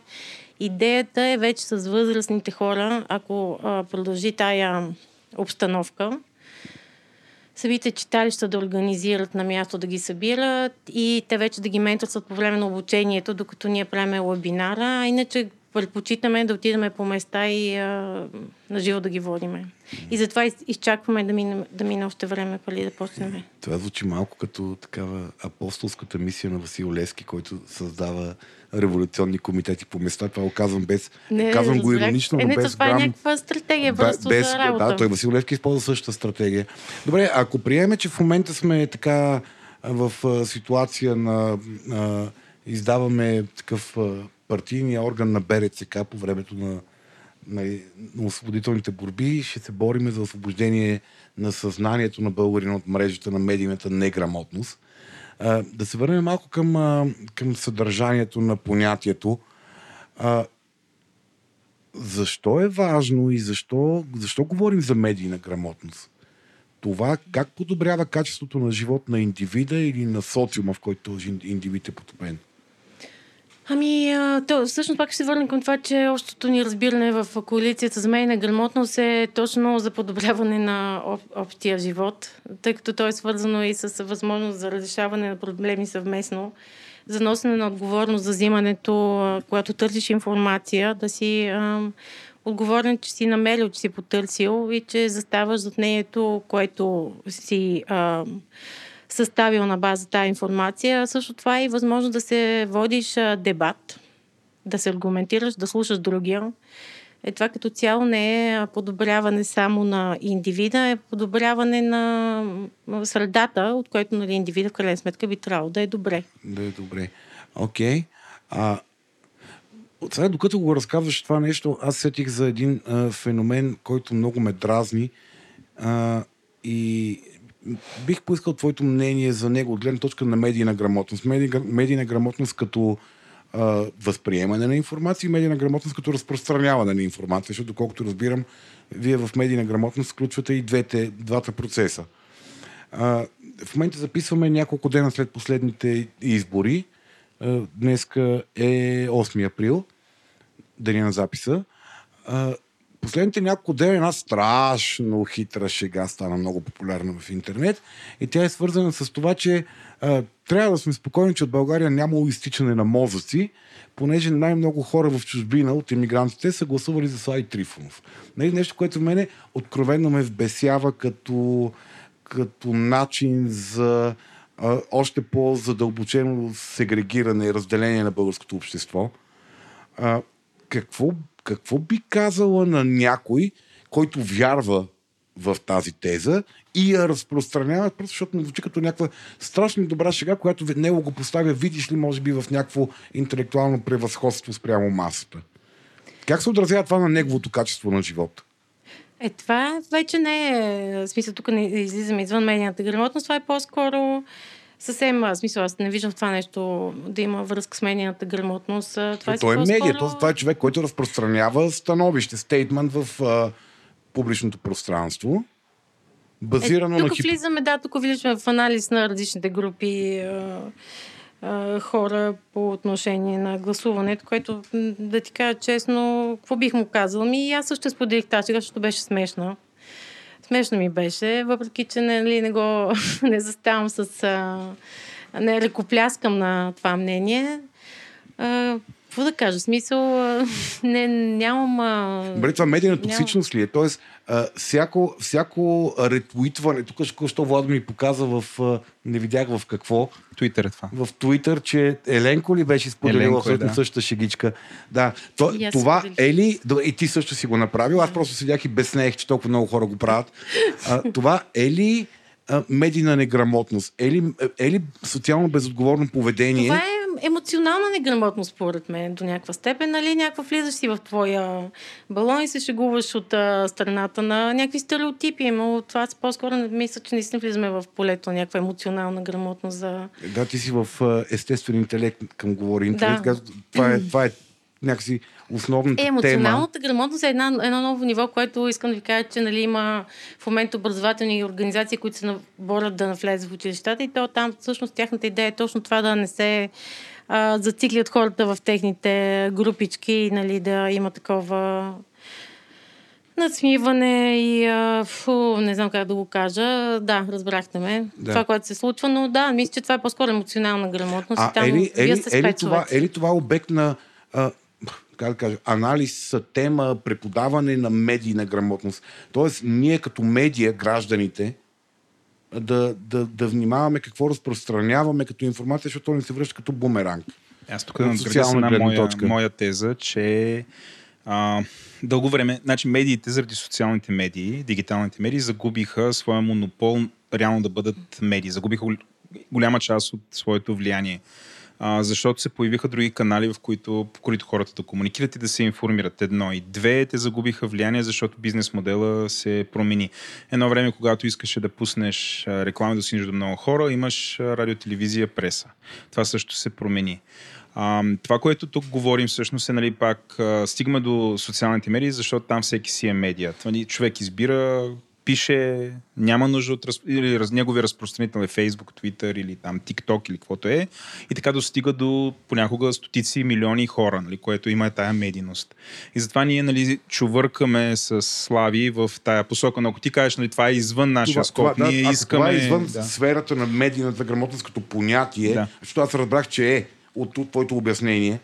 Ами, нали, защото това е сигурно свързано че... с работа в екип, с как се свързваш с другия, с разрешаване да. на конфликти това сигурно е социален конфликт. В дадения случай става въпрос за едно ниво по-високо от медийната грамотност, okay. което е свързано с а, умения, меките, изграждане на меките умения, където е емоционалната интелигентност и, а, и, и фактически аз мисля, че много скоро ще стане това, повече ще се говори за него, което е окей, okay, нали, важното е да не спира да се говори за медийна грамотност. Mm-hmm. А, но а, тази емоционална грамотност, която се създава в децата, пак е свързана, нали, не може да разчитаме на родители, които не са имали а, образование, което са им казали нали, дайте сега да изчакаме най-бавния, дайте сега да се съобразиме с тоя, дайте сега да разбереме, че такива и такива са му проблемите, те да обяснат на техните деца как да работят едно с друго. Mm-hmm. И това също, аз съм много така фиксирана в идеята за образование. Пак ам, ще кажа, че това пак е умение, което трябва да се изгражда през образователната система. И пак ще съм супер клиширана и ще кажа, че в Финландия това се прави От първи клас, нали, се изчаква най-бавния, по него се, а, и, а, така, се класира целият клас и го изчаква и се съобразява, докато при нас, нали, имаше постоянно това, дайте тук стипендиите, кой е с по олимпиадите, на кой златното дете, златните момичета, Да. златните момчета Да го духат слабите. и да го духат слабите. Да, и оттам има едно такова напрежение и а, конкуренция и разделение, което окей, не е окей. Ето за това е темата за окей. медийната грамотност е абсолютно в полето на естествения интелект, Владо, защото аз съм дълбоко убеден, че двете неща са абсолютно свързани. И понеже понятието емоционална интелигентност, както си говорихме една-две години по-рано, е такова едно всеядно понятие, аз подозирам, че скоро Голман ще каже, а вие знаете ли, че медийната грамотност е част от емоционалната интелигентност? И така в, не, в е понятието така. емоционална интелигентност ще влезе и медийната грамотност, като умение за социално-интелектуално осъзнаване. Добре, а, Само искам да кажа нещо, а, понеже а, като, да, да не се забиваме в понятията медийна грамотност и а, която и да е било там грамотност, защото тази грамотност в момента намира общо разбиране и е някакси модерна, затова се използва толкова силно. Реално ние, когато тръгнахме се занимаваме с медийна грамотност, идеята ни беше да тръгнем да се занимаваме с гражданско образование от гледна точка на точно това, което казвам, всякакви тия меки умения, умения да защитаваш мнението си, да, да комуникираш, да разбираш другия. Но поради ам, нали, по, по-добрата приемственост на медийната грамотност, влязохме в темата и почнахме да работим през нея. Иначе тя е едно понятие, което може да се мени, просто носи в момента една идея за по, ам, как да кажа, по-пригодено образование, за да могат хората да бъдат адекватни в живота си. Добре. Благодаря ти много, че някакси направи плавен преход към следващия въпрос. От кога съществува понятието медийна грамотност? Тоест, как изведнъж някой е решил да започне да говори за медийна грамотност? Ами, Защото на нас ни прилича да. на нещо ново тук, и то в нашия бъбъл. Бъбъл е на тия, ето, нали ти каза, модела Пеевски, фалшивите новини. Някакси за тия неща говорят някаква много малка част от обществото. Останалите не го наричат така. Те вярват в тия работи. и то стана модерно 2016 година основно. 2016? А то съвсем прясно топло. Ами, всъщност, то преди това също беше вече навлязло като ми терминология. 2016 година а, започна да се предъвка от всички заради а, феномена фалшиви новини, който нали, тогава стана и думата на годината 2016 година. Думата беше фалшиви новини, мисля, че. Нещо такова беше. Да, заради президента Тръмп, Е, който години наложи... Да.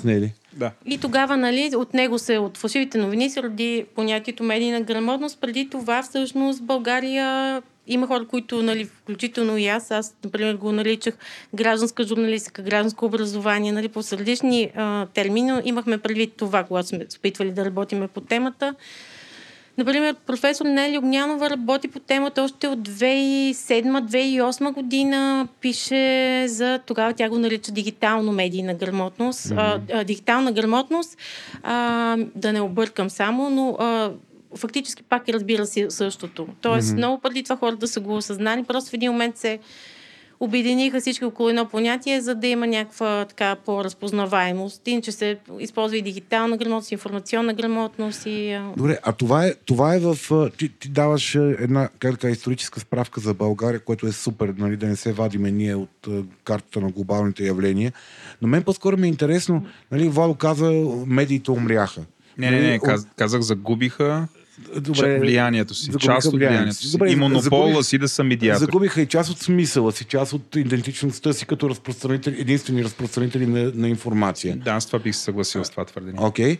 А, говорило ли се за медийна грамотност преди да бъде девалвирана стойността на официалните медии? Тоест, а, разсъждавало ли се, съществува ли е под каквото и да е понятие, под какъвто и да е бранд? Съществува ли е а, идеята хората да, се, да бъдат учени, образовани, да разпознават от официално съществуващите медии да отсяват. Дали, тогава аспектът ти каква медия си не е съществувал, защото не е имало Фейсбук. Нали, дори това е било преди епохата на... Как се казаха твоите любими чатове? RSS? RC. RC. А, нали, когато имало само... Ние, сме, ние хората сме били само приематели на информация. Ние сме имали тази власт извън кварталното клюкарене да разпространяваме информация. Тогава говорило ли се за медийна грамотност? Когато ние сме били пасивни приемници на информация?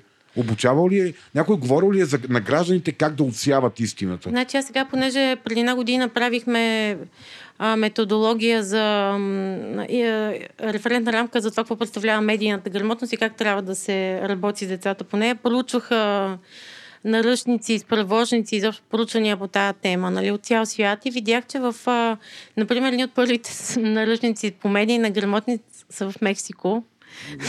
И в САЩ, по принцип, където някъде от 2004-2008 година съществува това понятие и се работи в голяма степен за това за различаване на медийните послания, което е а, в най-чистия смисъл, най-тясния смисъл на думата медийна грамотност, което е да речем да различаваш реклама от а, съдържание, да различаваш факти от мнение, което е по-скоро нали, наистина свързано с това да можеш да четеш медиите. Тоест тогава, да, тогава е, е започнал някой целенасочено да образова гражданите как да възприемат информация. 2004, 2004 тогава вече има ли социални медии? Тоест гражданите да са медия не бих като казал, явление не бих казал в този формат. Фейсбук се появи и стана масов някъде към...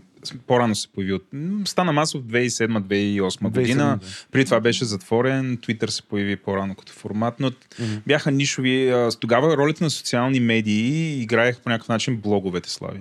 Не знам дали си спомняте, имаше блогове. сам, бе, ти сам, ме- да, сам си Ти си ме публикуваш. индоктринирал да съм блогър.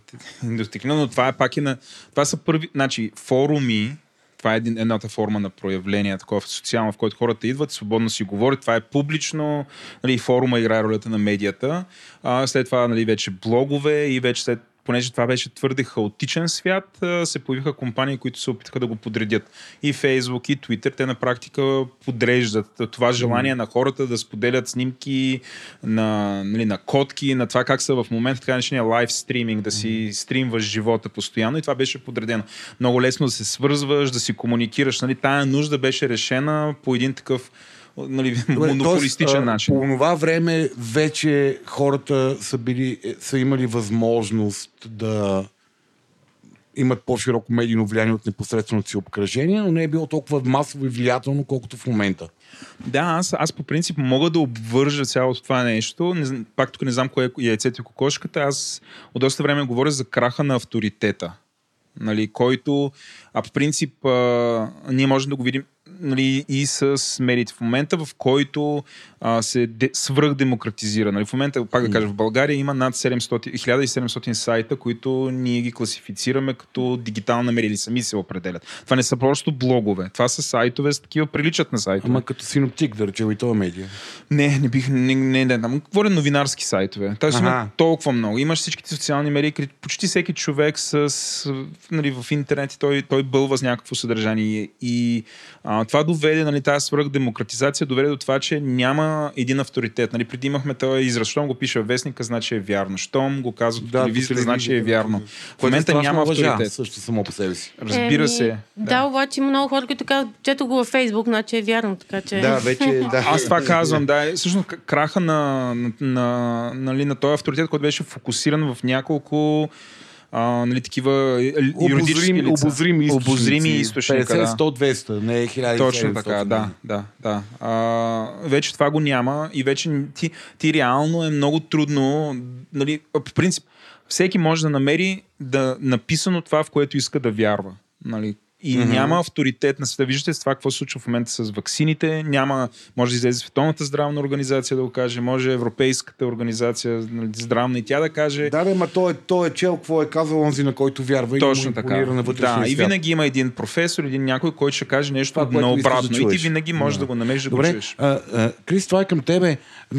Тези първи наръчници, тези първи инструменти за възпитание на медийна грамотност от началото на този век, нали, те най-вероятно са адресирали по-скоро индивидуалната лична способност на човека да прави критична оценка на информацията. Точно, да. Добре? А, с което нали, някакси а, ми се иска да влезем в темата как ние можем а, да развиваме този аспект на медийната грамотност, кой как да кажа, популярния, масовия, масовото разбиране за медийна грамотност, а именно критичното мислене. Нали? И тук ще задам първия въпрос от, а, добре, от слушателите патрони на Говори Интернет от прословутия форум. Та въпросът е къде е границата между отхвърлянето на източниците, които не ни харесват или не, не ни се струват надежни и м- когнитивните отклонения. Нали? Казано с други думи, кога да спрем да четеме пик или блиц. Е, какво, е- нали, какво стои за този въпрос, както аз го разбирам. Нали, а, огромна част от нашето разбиране за света се базира на мисловни отклонения. Тоест, ние изкривяваме информацията така, както ни е удобно, лесно или емоционално угодно. Нали? А, как, къде, къде е границата между а, това ние да имаме критична оценка и да кажем не, това не е вярно, или да кажем не, това не ми харесва какво говори и затова няма да му вярвам. Ми той има... Сега ние сме възприели а, няколко елемента, върху които се спираме и се опитваме да ги а, включваме в обученията си за това какво е достоверен източник на информация. И около това принципно, ако се върнем много назад, това означава всъщност и етична медия като източник на информация. И всъщност на елементарни неща, като дали е подписана статията, дали има собственик, а, източникът на информацията, пише ли кой седи за тази информация. Нали? Това са някакви елементарни неща, които не мога да кажа, това ми е субективно, харесва ми, не ми харесва, ако ти го пуска някой, който седи а, абсолютно, все едно идва някакъв човек, облечен в черно с чела на улицата и ти казва нещо, а, повече ли ще му повярвам, отколкото някой, който казва, здравей, аз съм Еди, кой си, ето ми визитката, това и това е моето мнение. Нали? Това са някакви ам, основи на достоверност на източника на информация. Дали в ам, една информация има изразени само нападки или има и двете страни, така че хората да си, да, да си съставят сами мнение. Дали в а, статията има цитиран източник на информация, който е проверим и а, той потвърждава информацията или е писано а, според интернет и говори mm-hmm. интернет. Британски твърдят. Да. Някъде в интернет, а, в източници от интернет твърдят. А, това са няколко елемента, които създават, може да кажа, че не е 100% нали, а, валидност да кажа, аз ще повярвам на тази информация, но ако, ги лип, ако липсват тези елементи, пък от друга страна нямаш голямо основание да повярваш. Mm-hmm. Тоест има някакви а, такива червени и зелени точки, които да те ориентират доколко можеш да вярваш. То не е субективно мнение. Това е, сякаш наистина отиваш в магазина, купуваш си храна, отзад на етикета не пише нищо и отиваш в магазин, не можеш да прочетеш всичко за тази храна, на коя храна ще се довериш, не е смисъл по същия начин и с информацията. Да, тук идва, идва проблема с това, което казва Владо, че дали вярваш на този, който е написал нещо на етикета. Нали, и тогава, нали, и, и, и това, е, това е огромен, огромен шок. А, аз, аз, понеже се опитвам да, да спазвам някаква форма на търсене на среден път между различни, различни информационни източници, нали, от гледна точка на техните редакционни политики. И ами това... да, ти си готов или да вярваш на някой, който излиза с всички данни, които е написал, или някой, който ти е метнал едно парче месо увито в салфетка на улицата и твой, твой си е избор дали ще се метнеш на парчето в, на улицата увитото mm. с хартия или ще се довелиш на етикетите, ако искаш ги свали ако нямаш доверие. Нали? Още веднъж прочети в mm-hmm. а, там а, резеита и всяки там инспекции какво означава това е, какво означава происход в ЕСА и така. Тоест това, което казваш ти е, че чисто статистически от гледна точка на здравия разум, ти, човек винаги може да копа, копа, копа, копа, копа и още, ако му е много важно или има много свободно време. Нали? Но в крайна сметка има едни атрибути на информацията, които статистически е достатъчно а, вероятно информацията да е вярна, ако тези атрибути ги има. Сигурно Тоест, ако има имена, да. ако, има, ако статията е подписана, ако има проверими факти от, от трети източник и така нататък. Именно, да. Със сигурност има много по-голямо основание да не е пълна лъжа. Да, да не е пълна. Да, т.е. намалява вероятността да е абсолютно измислица. Точно, да. Mm-hmm. Добре, т.е. ако Централната избирателна комисия излезе и каже, а, че има пренебрежимо малко грешки по време на попълването на протоколите и можем да приемем изборите за верни, защото те излизат с, нали, с а, имената си, с данни и така нататък. И насреща стои едно сега пак, пък изборите стана много популярно, как в някакъв протокол а, нали, брой, брой бюлети, попълнени бюлетини. За демократична България да, трябва да, 40 пише 0. 0 едно отдолу пише да, 0 или 40, 20 отдолу 0 или нещо от този род. Да, не? Да. И ти това не знаеш въобще дали някой не си го е направил вкъщи, нали, но стана някакво страшно меме в а, определени социални кръгове, нали, които казват, уа, взеха ни милиони гласове. Тоест, а, статистически е по-вероятно да, да, да, да, е, да е достоверна информацията от а, ЦИК. Ами, ЦИК не е казала, че няма такива. Не, не, но те казват, че са пренебрежимо малки. Да, Тоест, да, да. толкова малко отклонения има, че могат да приеме резултатите за валидни. Нали, от друга страна ти Да. дават някаква снимка, нали, която ти не знаеш тя първо вярна ли е, истинска ли е, а, не, не знаеш дали, а, нали, това, дали после не е оправен този протокол и така нататък. Аз ако мога да, нали, да, да изпреваря Криси, да...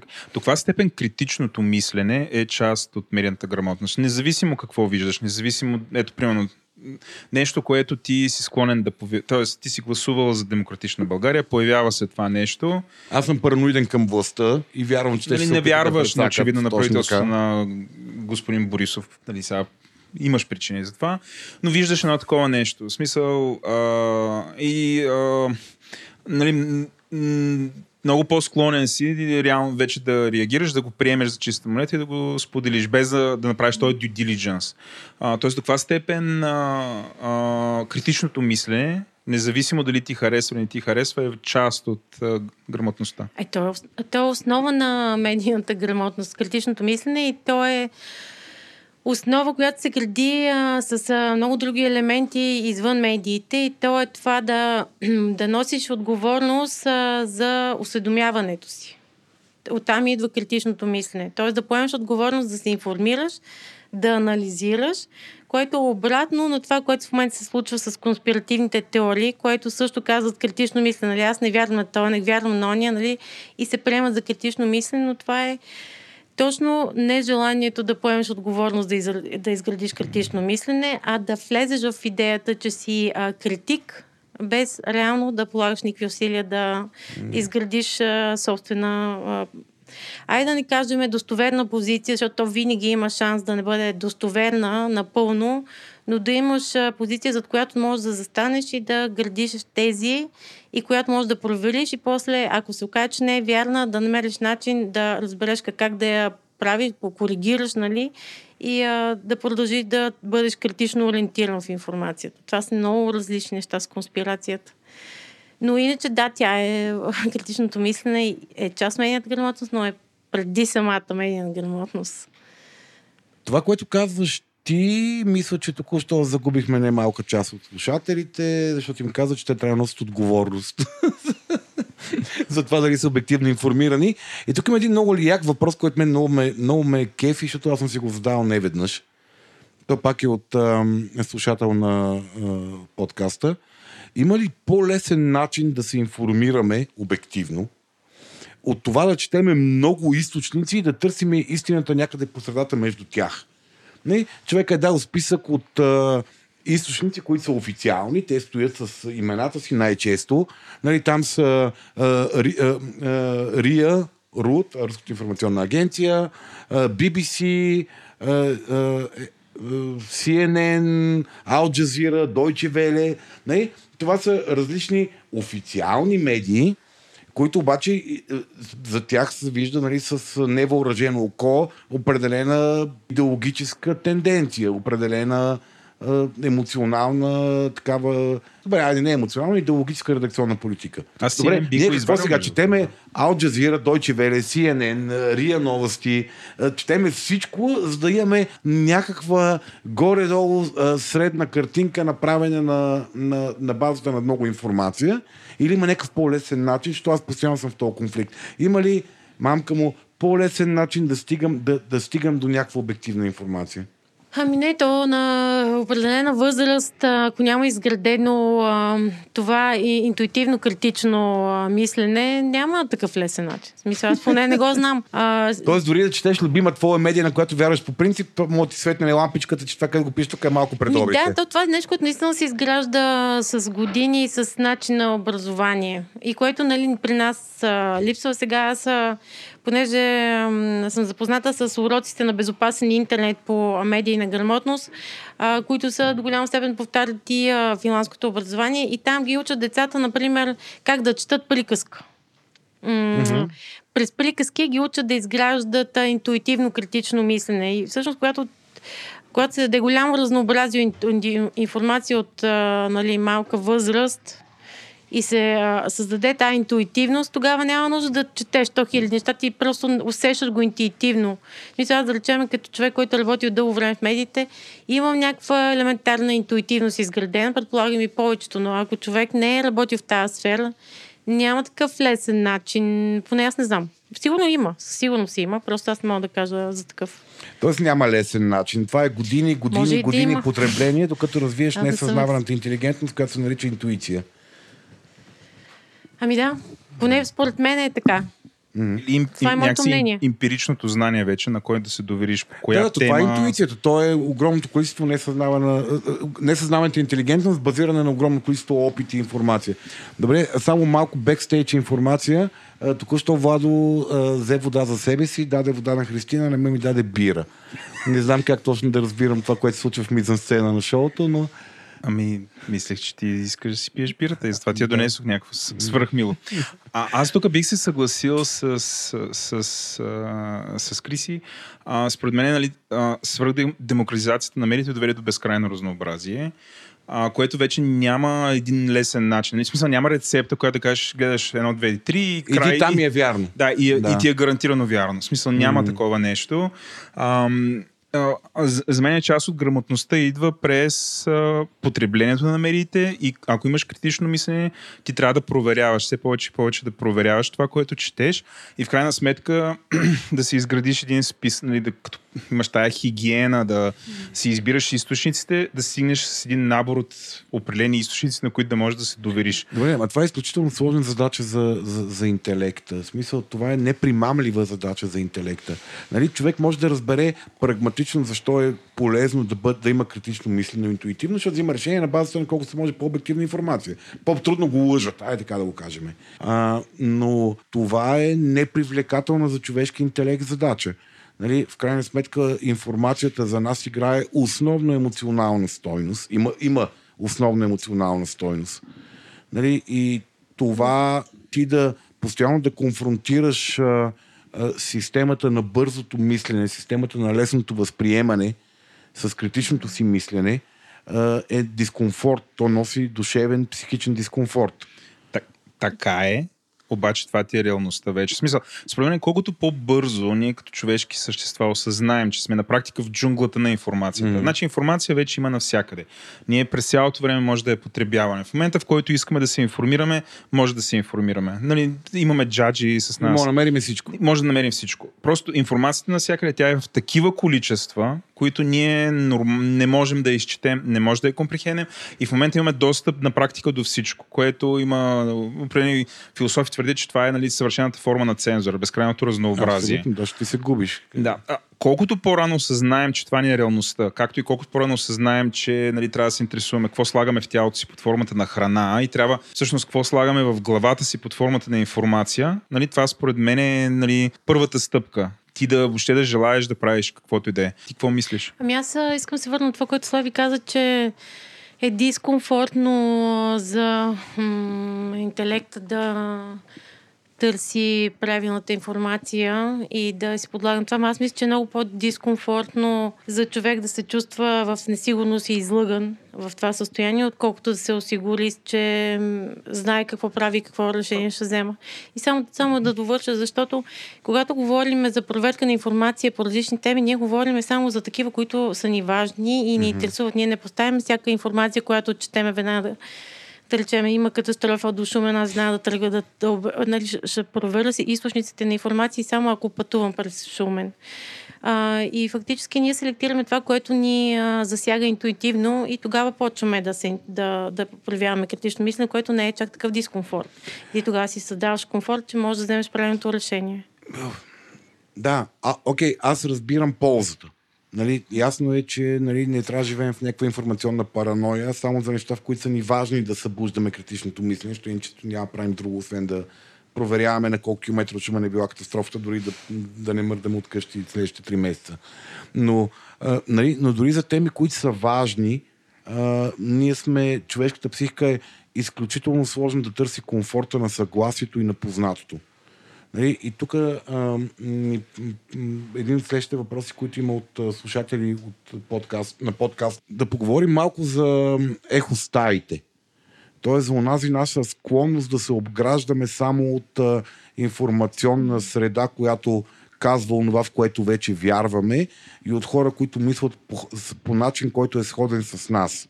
Нали? И той малко разширява въпроса а, дали социалните мрежи подкрепят, подпомагат тази наша склонност да се сближаваме с хора, които вярват в което вярваме ние и мислят като нас и дали социалната изолация, на която сме подложени напоследък, засилва този феномен. Тоест, че ние тотално се изолираме от противоречията. Ами той всъщност си е отговорил на въпросите. То това неговото не е въпрос, ами е факт. Mm-hmm. И то, аз не мисля, че мога да добавя нещо повече. Това е феномен, за който се говори от години и той е общо взето човека, който е задал въпроса, го е синтезирал Добре, в а, какво ще кажеш, от него. Ако, ако ти, ти си човек, който е посветен на тази кауза и аз понеже те познавам и знам, че ти вярваш в тази кауза, Нали, а, в същото време аз пък съм а, човек посветен на хората и вярвам, че всички ние обичаме да ни е лесно, удобно и да ни е сгодно. Нали, ние всички обичаме комфорта на, на, на, на съгласието, на да сме обкръжени от хора, които мислят, че ние сме прави и ние да мислим, че те са прави, защото така ще сме сигурни. Нали? Кое е това послание, което би казала на хората, да ги нариташ малко в газа, да, да, да, да са склонни да излизат извън този комфорт. Да разберат защо за тях е важно да излизат от ехостаите си, да излизат от тази а, изолирана лабораторна среда на съгласие, в която всички ние инстинктивно, съвсем разбираемо сме склонни да влизаме. Защо да го ами, правим? Да, аз... От информационна гледна точка, нали? Да. Не от някаква друга. То от информационна гледна точка е ясно. Ние, когато правим обучение, в началото винаги им показваме нали, те а, стаи като източници на информация, кой с какво се сблъсква и а, срещаме хората, за да видят а, всеки кой какви неща чува. А, аз послание няма да мога да направя. Не съм мисля за такова послание, защото до момента то, а, ние се опитваме да работиме през а, примери. В смисъл, принципно винаги това ни е основото. Бе, дай ми някакъв Но... много зрелищен пример, как мога да се предсакам, ако си живее в моята ехо стая. Еми, Особено за либералния елит в а, София, това е ежедневен пример, когато, се, когато да отидат а, да пътуват с автобус а, в провинцията и се наложат да гласуват а, по места. В смисъл, или пък а, отидат в едно средно училище, където не е частно училище, не е елитно училище, ми е училище, където работят а, хората от а, крайните квартали и а, които нямат, а, да речем, толкова изградено самочувствие да влияят на живота, т.е. те са по-пасивни, по... Mm. И когато един учител каже, отиваме да празнуваме края на учебната година в Макдоналдс и двама-трима човека кажат, ама това е за нас не е много окей, нали? Но всички останали се съгласат. Нали, такива моменти, е, нали, сблъсъка с излизането от балона е челен. А, така че не, не знам, послание не мога да дам. В смисъл, това е много а, труден феномен и не мисля, че още е измислено решение за него. За сега по-скоро просто през примери и опознаване на другия. Аз лично в а, моя фейсбук профил имам хора от абсолютно крайно непремерими позиции, именно за да мога да държа око върху това, което се случва пред тях. Mm-hmm. Но послание нямам. Бе, ти защо го правиш? Ти защо го правиш? Ами, аз принципно съм много гъвкав човек и ам, толера... и съм много толерантна към а, различията, защото съм, а, не може би, защото съм живяла в, а, много и в провинцията и много различни места. А, и го правя, защото съм осъзнала, че и, и те хора се борят и нали, мечтите си същите като нас. Mm-hmm. Просто имат а, различни понятия, различни а, какво да кажа, вярвания и а, те се сблъскват с нашите, но иначе фактически, ако седнем си говорим в кръчната, се оказа, че може да стигнем веднага до едни и същи заключения. Mm-hmm. А, е сега, докато те слушам и базирайки се на един мой скорошен опит, в който ми се наложи да работя с група от хора, които са работници в, на, в, на машинно производство. Нали, естествено, в моя бранш аз съм организационен психолог. Най-често бизнесите, които имат пари да финансират подобен тип активност, които, аз се занимавам, са нали, IT, фармация, хай-енда на експертизата. Нали, но време на време, за щастие, ни изпадат такива проекти, които са производствени предприятия. Слава Богу, има и бизнеси в тази сфера, които инвестират в хората си. И нали, минавайки през този си опит, който е скорощен и на база на това, което ти в момента ми каза, смяташ ли, че толерантното, толерантното мислене, т.е. широко спектърното мислене и приемането на различията е някаква по-висша форма на интелигентност, отколкото а, върховно интелигентния фанатизъм. Нали? Защото аз познавам страшно много върховно интелигентни фанатици. Нали? Хора, които са в една почти психотична убеденост на идеите си и те са брутално интелигентни хора, но сякаш им липсва една, един нюанс на интелигентността, който е способен да ги изкара извън черупката им и да видят, да видят общото отвъд различието. Слави ни наричайте талибани.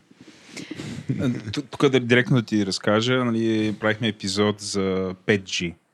И нали, събирах се, различни хора интервюрахме, нали, Слави беше супер възмутен от това, че а, ние се възмущаваме от това, че има хора, които не приемат така 5G просто и се съмняват в 5G на практика.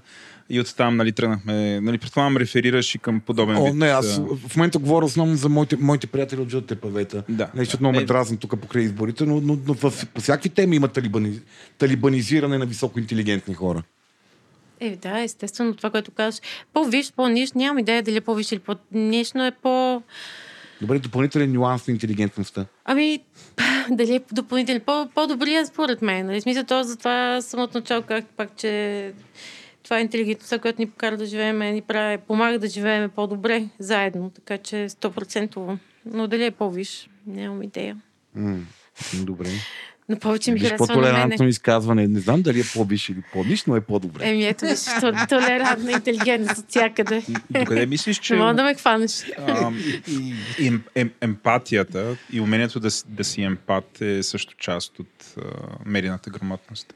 Да, ние това вече Значи го критично мислене, обсъд... но- Да. Това го говорихме го преди малко с емоционалната интелигентност. Той емпат е емоционална Да, защото не използвахме думата емпатия. Добре, сега, ама не няма да го повторим. Няма да го повтаряме. Не, не, да. А, не, аз ви казах, че скоро Гоман ще каже, че емоционалната, че медийната грамотност всъщност ама вие не си. Дайте сметка, че това е част от емоционалната интелигентност. Дайте да я приобщим и нея към голямото понятие.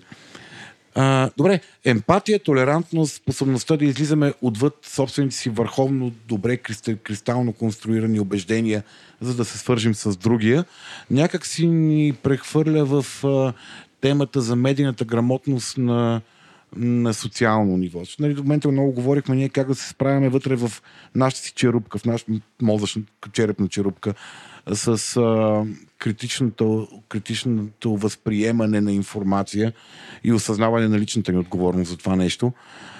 Ако излеземе на социално ниво, според тебе трябва ли да има някакъв по-строг закон срещу фалшиви, подвеждащи новини и медии?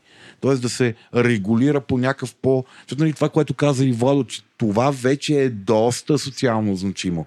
Видяхме какво стана покрай Брекзит, какво стана в Америка, какво става покрай COVID-истерията последната една година и къде ли не другаде вече нали, ще пропусна някой особено значим пример, как всъщност феномена на медийно замърсяване реално определя социалните събития. И това трябва ли да бъде, нали, имаше някакъв твитър, че не знам си кои бяха спрели на Тръмп профила, защото лъжи от 5 години, те сега го спреха Е, чак. това беше Твитър, да. Да. А, нали, трябва ли да има по- по-строга регулация от някакви източници, които казват кое е истина и кое не и кой ще бъде наказан, защото говори неистина? И може ли това да са някакви частни бизнеси? Значи, този въпрос а, е супер дълго дискутиран и реално то може. Ето може Обаче, от принципа на силата, ама, А, ама Има две страни този въпрос. Когато се правят такива законодателства, те работят само в държави, където институциите работят и са отговорни и са чисти. Няма корупция. Тоест ти можеш да се довериш да вкараш закон срещу фалшиви новини и фалши, фалшиви сайтове в държава като Германия, където има такъв закон и където той работи, защото ти знаеш, че правителството ще там или там всичките... няма да се превърне в цензура. Няма да се превърне в цензура. Когато вкараш такъв закон в държави като Македония, България, Турция, то тогава Всичко такъв закон отива да. срещу опозицията. Тоест, и той става малко като да чистиш изчистена стая с този закон. Тоест, в Германия, окей да съществува, но то така или иначе там хората имат много. Въпреки, че там има, наскоро четох за... Има по-ограничен е феномена. Ам, има го това феномен фалшивите новини, фалшивите сайтове и там работи този закон, защото и хората имат ам, по-голямо доверие на институциите и защото имат малко по-силно развито критично мислене. не говоря за мнозинството. Но а, за мен е абсолютно а, притеснително такъв закон да бъде вкаран в държава, в която е изцяло корумпирана, която нали, като една държава, която България 10 години, не знам колко седи на дъното по корумпираност и непрозрачност на институциите. Държава като Турция, където пък абсолютно, нали, Русия, Русия беше една от първите, която поиска да вкара такъв закон, ако си спомняте. Mm-hmm. Преди три години. Опозицията. А, това беше идея на правителството на Путин да започне с такъв закон. А, в Ако Турция той се въртеше също... да не е президента, да е министър-председател, там се въртяха по едно време. Преди три години мисля, че беше неговата идея. Mm-hmm. Така че смисъл, вижте как мисля, този е закон на, валира според а, държавата и според а, обстановката. Как се ползва? Да. Но, но според теб, в принцип, такива, такава регулация трябва да има. Ако сме в Германия. Добре, не, окей, в една идеална среда, където регулаторния орган е а, почтен, трябва да има такава регулация по-строга. Не е ли регулирано, защото да е забранено да раз... Смисъл, има за, нали, да клеветиш и да разпространяваш лъжи, не е законно, може да бъдеш осъден. А, да, Мисля, това не е ли достатъчно? Ама ако, е някой, ако някой е лично, лично заинтересован да те съди като нарушено интерес, Нали, но ако напишеш но, една спред... пишеш, да, да речем, да. общо срещу бежанците, да, нали, как да. в Германия беше. Ако спретна една хубава новина против късо постриганите жени, нали, кой, е, кой е, трудно някой ще му осъди поради нарушен личен интерес. Аз не, аз не казвам, че трябва да има. Казвам какви са двете страни на този закон. Моето лично мнение винаги е било, че а, с регулации този феномен не може да се а, изчисти. Винаги съм а, и затова работя в тази сфера, че трябва с образование. С образование си. И максимално mm. разпространяване на информация. В смисъл, то винаги, ако ти тръгнеш да лъжеш, винаги ще имаш начин да излъжеш. То, нали, феномена фалшиви новини, пропаганда и така нататък не е от свързан нито с а, новите медии, нито с най-новите медии, така че то винаги съществува. Даже тук влизаме на хлъзгавата тема, къде е разликата между фалшивите новини и пропагандата, защото в крайна сметка всяка, всяка заявена, извън, извън може би нали, написаните по учебник новинарски парчета, статии, Uh, всяка друга информация, която е аналитична, обзорна, съдържа мнение, тя е пропаганда. Тя не, не ти дава някаква, uh, някаква многоспектърност на избора, тя иска ти внуши нещо. Е, тук малко а, сега, ако говорим за чистия вид на пропаганда, анализа не е пропаганда. Пропагандата трябва, тя си има някаква структура, която тя има а, политическа цел, която е облечена в а, а, един, а, как да кажа, Нещо като а, такъв а, фестивален костюм, като си представиш, в него има враг, който се обезчовечава, в него има а, жертва, която а, страда, най-често това са децата, нашите жени, има едно светло бъдеще, има какво ще стане, ако се справим с лошите. Смисъл, това е пропаганда. Приказка, това, това е Тя е, нали, си има ясно изградена структура, като анализа той може да бъде просто мнение в някаква посока, но ти не, не винаги в един анализ казваш, нали, тия са враговете, те са джендали и соросоиди, пък а, те като ги махнем, нашите деца ще бъдат вече здрави, срамени бузи, нали? Да, не, а това е някакъв много, това е тясна интерпретация на термина на пропагандата, защото нали, пропаганда са всякаква форма на внушение в една или друга посока. А, аз ти казвам нали, че за либерал, либералната общо термин. Нали, че либералната демокрация е нещо добро, защото видиш ли колко са впиянчени руснаците. Нали? Също е форма на пропаганда, която прави ирационална къса връзка между алкохолната, между алкохолната традиция на една държава, която е вековна Това е и обществения строй в момента. Да, нали? да, ако напишеш статия, в която ти кажеш, нали, руснаците са впиянчени, защото Путин им е президент, ако те някого нямаше, те ще бъдат либерални и щастливи като нас, тогава е пропаганда. Но е, искам да кажа просто, че анализите не са пропаганда. Ама всеки, всеки анализ търпи интерпретация от автора си в определена посока. Да, но това е мнение. А, в, за да имаш пропаганда, ти трябва да имаш а, о, о, посочване Къде е на враг. между мнение и пропаганда? Един тежък, Защото стриктен закон за истината. Цели, цели а, смяна, има конкретен а, враг, също който се боли, има и конкретна цел. Понякога мнението нямаш конкретна цел. Ти просто можеш да анализираш ситуация. Един а, журналист може да анализира различните аспекти на а, бъдещото правителство. Това не е пропаганда. Това, не, това е негово мнение. Това ще се случи, ако това, това ще се случи, ако това, ма това. Това е неговото мнение. може да хареса едните, може да хареса другите. Той няма ясна а, цел да унищожи конкретен а, враг и да постигне това и това. Нали? това е, за да имаш пропаганда, трябва да имаш а, целеустремена стратегия. Добре, политич, политическите послания не попадат ли под закон за фалшивите новини? ако има строг закон за фалшиви новини. Ами... А... Тоест партийните вестници би трябвало до един да са забранени от този закон. Защото те са пълни с а, едностранчиво представяне на информация. Да, това е забавно, което казваш. Добре, Това, благодаря. това е Следващия моето мнение. Не, е забавно е смисъл. А, попадат или не попадат. А... Мисля, тогава ще останат а, нали, няколко академични издания, само няма да бъдат затворени, Е, да, които така е. дават а, а, а, чисти, доколкото във такива неща съществуват, чисти анализи. Без А, тенденция да. на някакво мнение. Да, за да имаш фалшива новина, освен това ти трябва да изкривиш актуален факт, а не бъдещ, а, докато повечето послания... Тук сега си разсъждавам, аз не заставам на страната на политическите послания от кампаниите, но все пак, нали, политическите послания обещават нещо бъдеще, те А, не са проверими А, веднага. аз мисля, че тук стигнахме до момента с свободата на словото. Защото, Е, нали, да. да. И нали, това вече прави нещата сложни, защото нали, Да. има свобода на словото, включая в България. А, нали, кой е момента, в който нали, това беше и големия, продължава да е големия проблем на американското общество, нали, защото много, половината от обществото каза Евала махнаха Тръмп, другата каза това е погазване на свободата на Какъв е словото. проблема, да. Да, какъв е проблема? Следващ, кой ще е следващия, който така ще, бъде бъде, отстрелян, да. ще бъде цензуриран от една Унизен непрозрачна да. частна организация. Което, нали, аз, аз те питах тебе, ако има регулация, нали, остави закона, а, нали, а, ние разказахме нали, как а, се загуби а, а, а, нали, кризата на, на авторитета, който беше фокусиран в медиите, свръхдемократизацията и след това подреждането на медиите под формата на няколко социални медии. Нали, това, което виждаме, до степен, в която се монополизира. Нали, имаш на практика 4 играча, 3, големи, 5-4 големи компании са там които изведнъж придобиха такава власт, че по време на изборите ходят техните представители ги нагряват в Американския сенат да се обясняват как ще защитават изборите. Нали, те сформират war rooms, които се борят с не знам с какво се борят, но твърде, че се борят примерно с влиянието на чужди държави, които ги нападат. Нали? Той като някаква такава война. И същевременно в един момент някой някъде прищраква, всички и, и заедно отидоха и в- все още действащия президент на Съединените Американски щати му отрязаха всички форми за комуникация, освен нали, официално там да си публикува на страницата на Белия дом.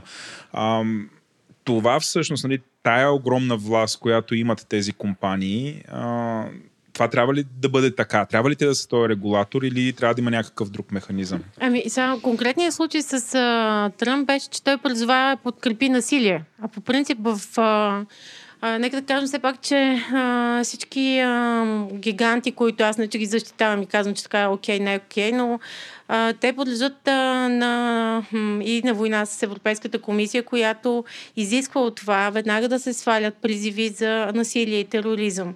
В случай ставаше въпрос за такова. В смисъл, наистина това беше терористична атака на влизане с насилие, бой и така нататък в Белия дом. А, и това, че той ги подкрепи, беше подкрепа за терористично действие. По а, исканията на Европейската комисия, за да а, тя е преди още 10 години каза, или вие ще си създадете силна саморегулация, за да чистите призиви за насилие и така нататък, или ще трябва ние да ви ги измислиме и да ви ги наложиме. И те казаха, дайте ни време, ще, ние ще си ги въведеме. Така че ние от една страна хем искаме нали, Европей, там всичките институции да не се намесват с частния бизнес. Хем искам частния бизнес да не налага саморегулации, обаче в дадени случаи наистина тези а, регулации, които идват като а, изисквания към тези компании, те идват от обществото като искане. Тоест да няма, да има цензуриране на призиви за насилие. Защото когато има такива и не се чистят, после хората пищат, нали. Защо не го свалихте това на време? Нали, имаме и тази страна. Аз нали адвоката на дявола тук, нали, то призви за насилие, но някакси, нали, тезата на едната страна е, че са откраднати изборите. Нали, аз не съм съгласен в смисъл с това, но а, нали, тезата е, изборите са откраднати, има подмяна на, на вота на народа, демокрацията е осквернена, елате и се биете да си го възстановим. Нали, това е, е, нали, да, е, което... както цяло Хаджи Генов там от отровното трио или там всички тия, където а, Владо прави някакви знамения. Трябваше да го казвам ли това? Не, не, не, в смисъл... Ни- сега Просто от Тръмп до Хаджи Генов. Не, не, имам предвид, че от ед, едни от Кое нашите... е, по, кое е по-доброто? Добре, да, не Кое е по-различното? Те излизаха и казаха да го запалим, страните партийния дом, там как правителствения дом и така нататък. То е същото. Фейсбук трябваше ли да сваля всички по-радикални призиви за протестите миналата година? А, запалете партийния дом. А, Не, те бяха За- насилие, за фърляне на камъни, копърки и всякакви такива неща по правителствения дом. ами, не знам. Не да ги изметеме, да ги... да. Това е парламента, имаш предвид. Не, бе, Който е правителството? Партийния дом? Стария партиен дом сега се казва е- правителствен дом. Така Или ли се не? казва? Така се казва, Аз мисля, че му викат, не ли парламента там се премести? Ни тук... Премести се Народното събрание. Да, Народното Да, но събрание. по това време още не се еш преместил. Май там правителството имаше някакви... Добре, окей. Е, се тая, да. Да. В смисъл институция е, срещу която трябва да се хвърлят домати. Ами, а, принципно, когато се хвърлят домати, това не е насилие срещу човек, докато в Белия дом са стигнали до, а, до прак... а, Ама той какво каза? Влез вътре и ги избиете ли? Какво е казал Тръмп? Не точно с тези думи, но... Пострека ги да, по някакъв Имаше начин. подстрекаване към това те да със сила да защитят демокрацията. На практика него, нали, и той да бъде там. Нали, Еби, то аз казах моето, да, по темата вече. Добре. Окей. А, сега тук има един въпрос, който е свързан с това да се преподава ли медийна грамотност в училище. Според теб очевидно това е решението. Да, само, Няма да че, стане с да. регулация, става с Да. изграждане на, с изграждане на вътрешна критичност и хората да са устойчиви на всякаква форма на лъжа и пропаганда. Да, като ние всъщност преподаване на медии на грамотност не го виждам като отделен час, ами като влизане в самата учебна програма. Тоест, когато учиш биология да изграждаш медийна грамотност, когато учиш а, химия, история, през всеки един час може да се изгражда медийна грамотност реално. Тоест, а, това много ми прилича на идеята за функционалната грамотност. Тоест, способността да, да, да разбираш Те са свързани, смисъла на информацията и значимите и верни аспекти в нея. Нали? Он, онзи тъжен показател, по който освен по медийна грамотност и свобода, сме на много ниско, падаме все по-надолу и по функционална грамотност. Те са много свързани. Да, то е едни, и същи, едни и същи интелектуални умения стоят зад, а, зад тези неща. И абсолютно а, модел на преподаване седи за тия две неща като дефицит. И аз следа работата на една много яка млада учителка по история, която фактически още преди да се включи, а, нали, да се по някакъв начин и партнира с нас, а, тя преподаваше медийна грамотност през уроци по история, като например ги караше да напишат а, а, фалшива статия за Еди кой си, после през исторически източници да, нали, за Симеон Велики да я опровергаят. Тоест, е, много по, и по този начин децата им хем става по-интересно и хем се развива и функционална грамотност, защото те разбират mm-hmm. фактите, нали? Добре, а, Криси, искам да те питам нещо, нали, е- една от така, е- любимите начини и теми на нас, възрастните, е как да се погрижим за децата. А, говорихме си за това, че всъщност, за да имаме някаква функционална интелигентност, критично мислене, което да ни помага да възприемаме медиите, е нещо, което е универсално умение, нещо, което се развива през всякакви аспекти. Има въпрос от а, слушател от а, форума на Говори Интернет, който е свързан с а, един друг аспект на формирането на информационната мрежа на, на човека, а именно как да предпазиме децата от фалшивите ценности, които се налагат през, през социалните мрежи основно. В контекста на това, че живота на другите винаги изглежда по-красив в социалните медии. Нали, те изглеждат по-успешни, по-щастливи, по, по, живеят по-качествен живот от нас. Това много реферира към епизода за натиска, към, натиска за щастие. Тоест, нали, самите ние не винаги успяваме да удържиме тази фалшива реалност, която ни натиска и може да ни накара да се почувстваме непълноценни, потиснати, депресирани, че не живееме онзи щастлив живот, който живеят другите. Как, как да успяваме да, да намерим начин самите ние да излезем от тази реалност и как да успеем да научим децата си, които са нали, по хипотеза по-лабилни от нас и по-некритични от нас, да не стават жертва на този натиск какви хора да бъдат, избутвайки реалните ценности с някакви такива привидни, привидни щастия и при- привидни успехи. Ами, а, това е въпрос, който аз отдавна си а, задавам и според мен имам отговор. Той може би не е истинския и универсалния, а, но това според мен е и отговор не само в а, а, подкрепата в семейството, как да възпитава децата си, но и в образованието е основното нещо според мен е уважението към детето. Ако го има това нещо, ако ти уважаваш детето му с всичките му слабости, ако му кажеш, ако го подкрепяш въпреки слабостите му, ако го, абе, ако, ако го уважаваш, ако го поставиш в центъра на обучението, на образованието и на възпитанието, поставиш детето с уважението към него, а, това му дава вече устойчивостта а, да се справя с всичките останали а, нали, и фалшиви ценности. Просто то само изгражда интуитивно защита към тях. Тоест за мен е а, универсалният отговор на образованието и на родителското възпитание и уважението към детето. А, добре, Криси, да те питам още нещо, а, което е, нали, пак ще говорим за децата, разбира се, тази любима тема, а, но ще прата малко по-рано към това широко разбиране на медийната грамотност, в която ние сме а, хем повлияни от медиите, хем ние сме медия. Въпросът отново е от а, слушател, който е задал въпроса в, а, говори, в форма на Говори интернет. А, как, да, как да работиме с децата, а, за да могат те да а, развият а, рез, така, дистанция от тази зависимост да бъдат харесвани в социалните медии. Тоест да управляваме тяхната, тяхното поведение като медийни комуникатори. И тук нали, въпросът е и малко препратка към а, м, темата за цензурата. Абсолютната забрана на това те да присъстват в медийното пространство, къде те се свързват със своите връзници и трупат някакви социални активи. Нали, дали няма негативния ефект на забранения плод. Тоест, дали няма в момента, в който те излезат от нашия контрол, те да са неподготвени да функционират в тази среда. Или да ги превърнем в аутсайдери, понеже не присъстват в тази значима за тяхното поколение социална среда. А, първо, аз мисля, че няма нищо лошо децата да бъдат харесвани, да искат да бъдат харесвани социалните медии. Това е абсолютно естествено желание. А, въпрос е, нали, а, те самите да имат някаква граница за самоуважение към себе си, когато искат да бъдат харесвани, което пак се връщам на това, което казах преди малко, че в основата на това е създаването на а, а, уважителното отношение към детето, за да, то, да може то да създаде самоуважение, което е естествената а, защитна стена а, към това то да се излага, да се злепоставя и така нататък.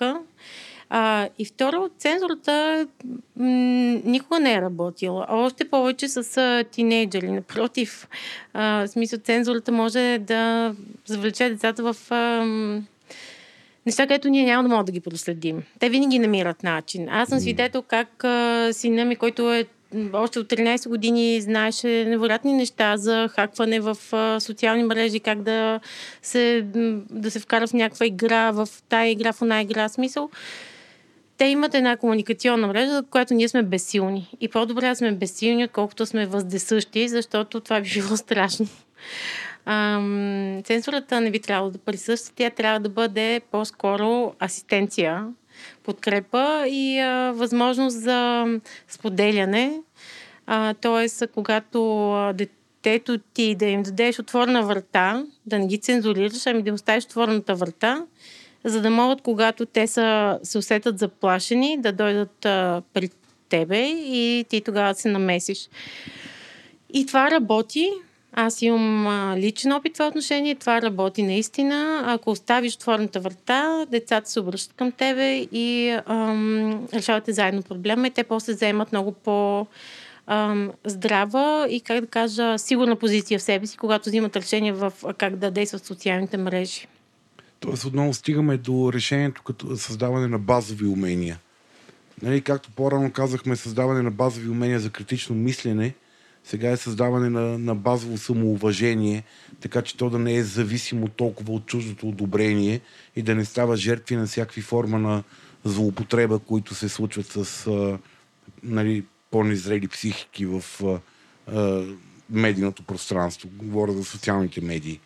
Нали, като казвам незрели психики, нямам предвид деца, имам предвид и възрастни с а, незрели психики.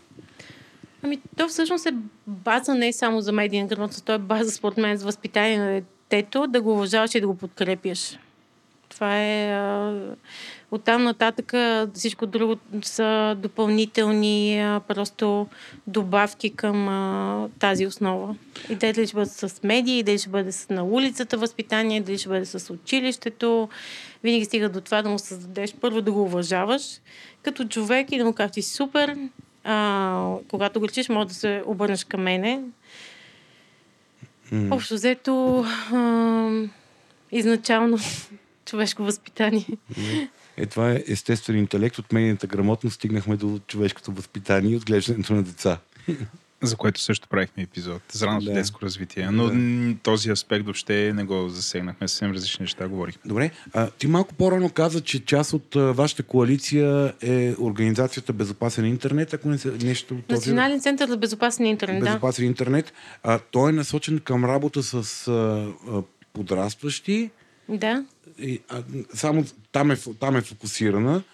Тоест, част от медийната грамотност е как децата да не стават жертви на злоупотреби през интернет, основно педофилски или... Uh, да, uh, също и онлайн турмоз, който е... Uh, всъщност те работят от първи до пети. Основно работят вече и с тинейджери. Имат страхотна програма за киберскаути, които обучават как да се справят с онлайн турмоз, език на омразата и нали, такъв тип заплахи педофилски. Но всъщност основното нещо, което в момента с което те работят и го изкарват като проблем, е ам, онлайн тормоза и секстинга. Секстинг. Секстинга. А... Аз съм Еленко. Какво означава секстинг? Секстинга са ам, споделяне на интимни снимки в а, лични чатове. Тоест, това е нещо, което са много уязвими тинейджерите, когато влизат в някаква интимна фаза на общуване. За тях това е нещо интересно, но това е много и опасно.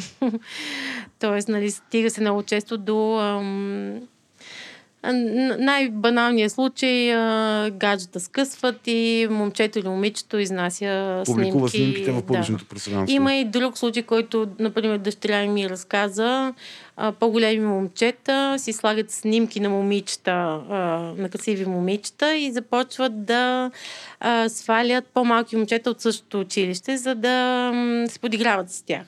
И им искат голи снимки и след това ги публикуват. Да, и, то, и те се свързват с момчета, които са а, по-стеснителни, не са такива харесвани. Да. А, има си невероятни а, въображението на а, тинейджера, деспота работи доста да, да, добре. Мисъл, децата могат да бъдат безкрайно жестоки, просто интернет им дава друг, още една опция да, да проявяват тази си жестокост към, към Което е а, едно от най-страшните неща, защото това води до а, дори до опити за самоубийства от децата, О, да, които да, са излязли да, с снимките си в а, публично пространство.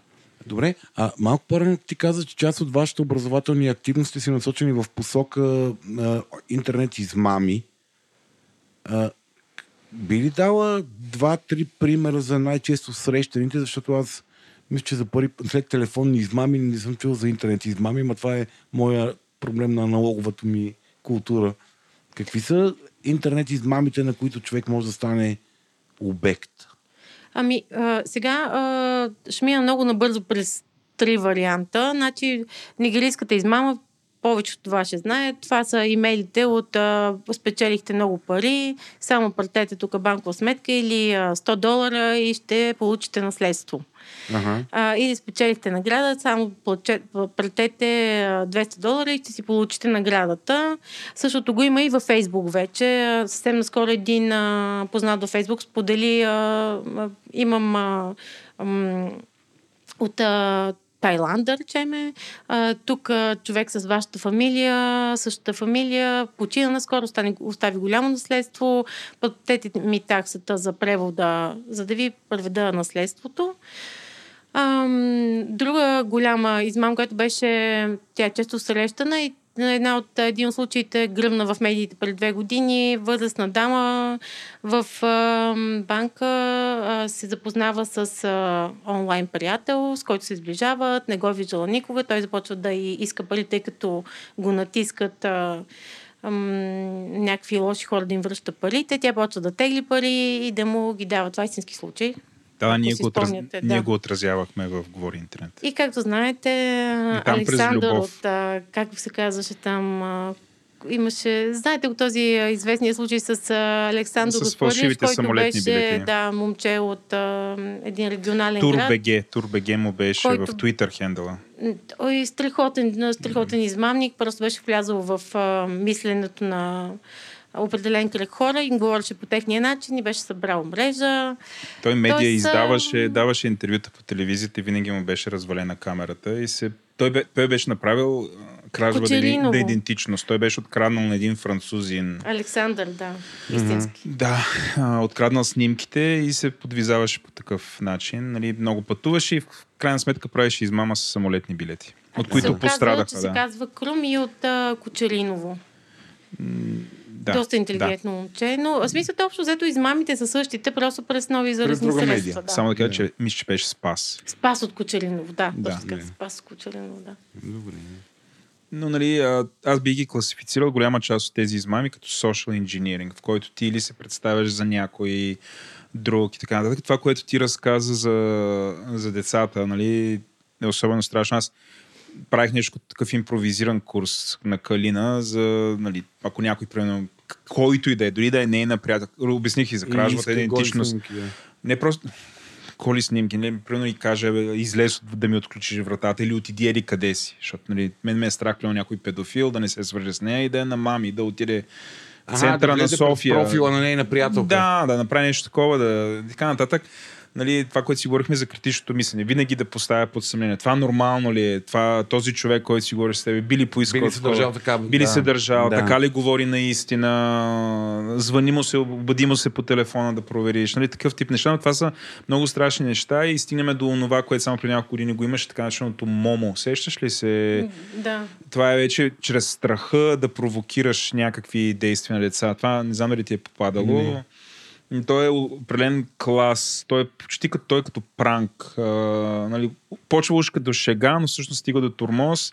А, през страха. Обикновено публикуват снимка на някакво много страшно същество, което нали, нали, в случая беше това момо, едно такова изцъклено като птица, ама с ни огромни очи. И а, ако не направиш, примерно, не, не излезеш на балкона и Момо ти казва, че ако не излезеш на балкона и не стъпиш там на, перилата, то примерно някой ще умре или той ще убие и как вече има вече доказани хора, които са загинали. Такъв тип неща, които през страх те кара да прави. Имаше деца паднали, нали, тук по памет цитирам. В смисъл да ти Той се ти повече. от- Отговора- а, това, това, между другото, не е истинско.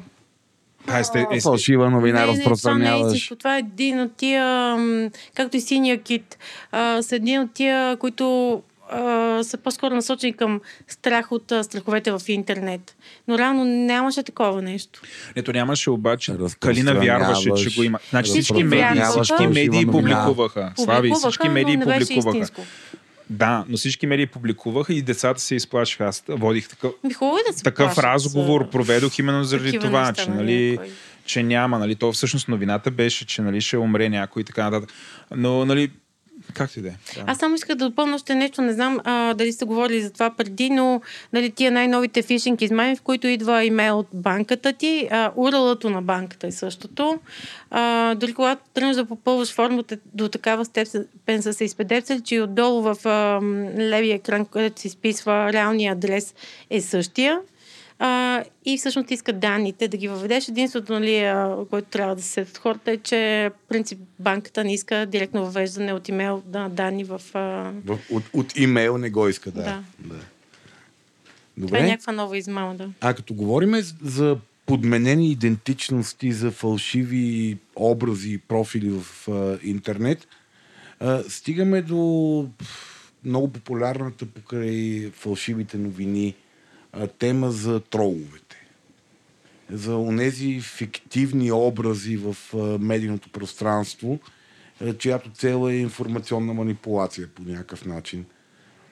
Нали, аз съм чел за ферми за тролове, нали, в Македония, в Русия, къде ли не, в България осветиха няк... някъде от Северна България някакви хора имаха такава доста сериозна активност. А, как, да ги, как да ги разпознаваме?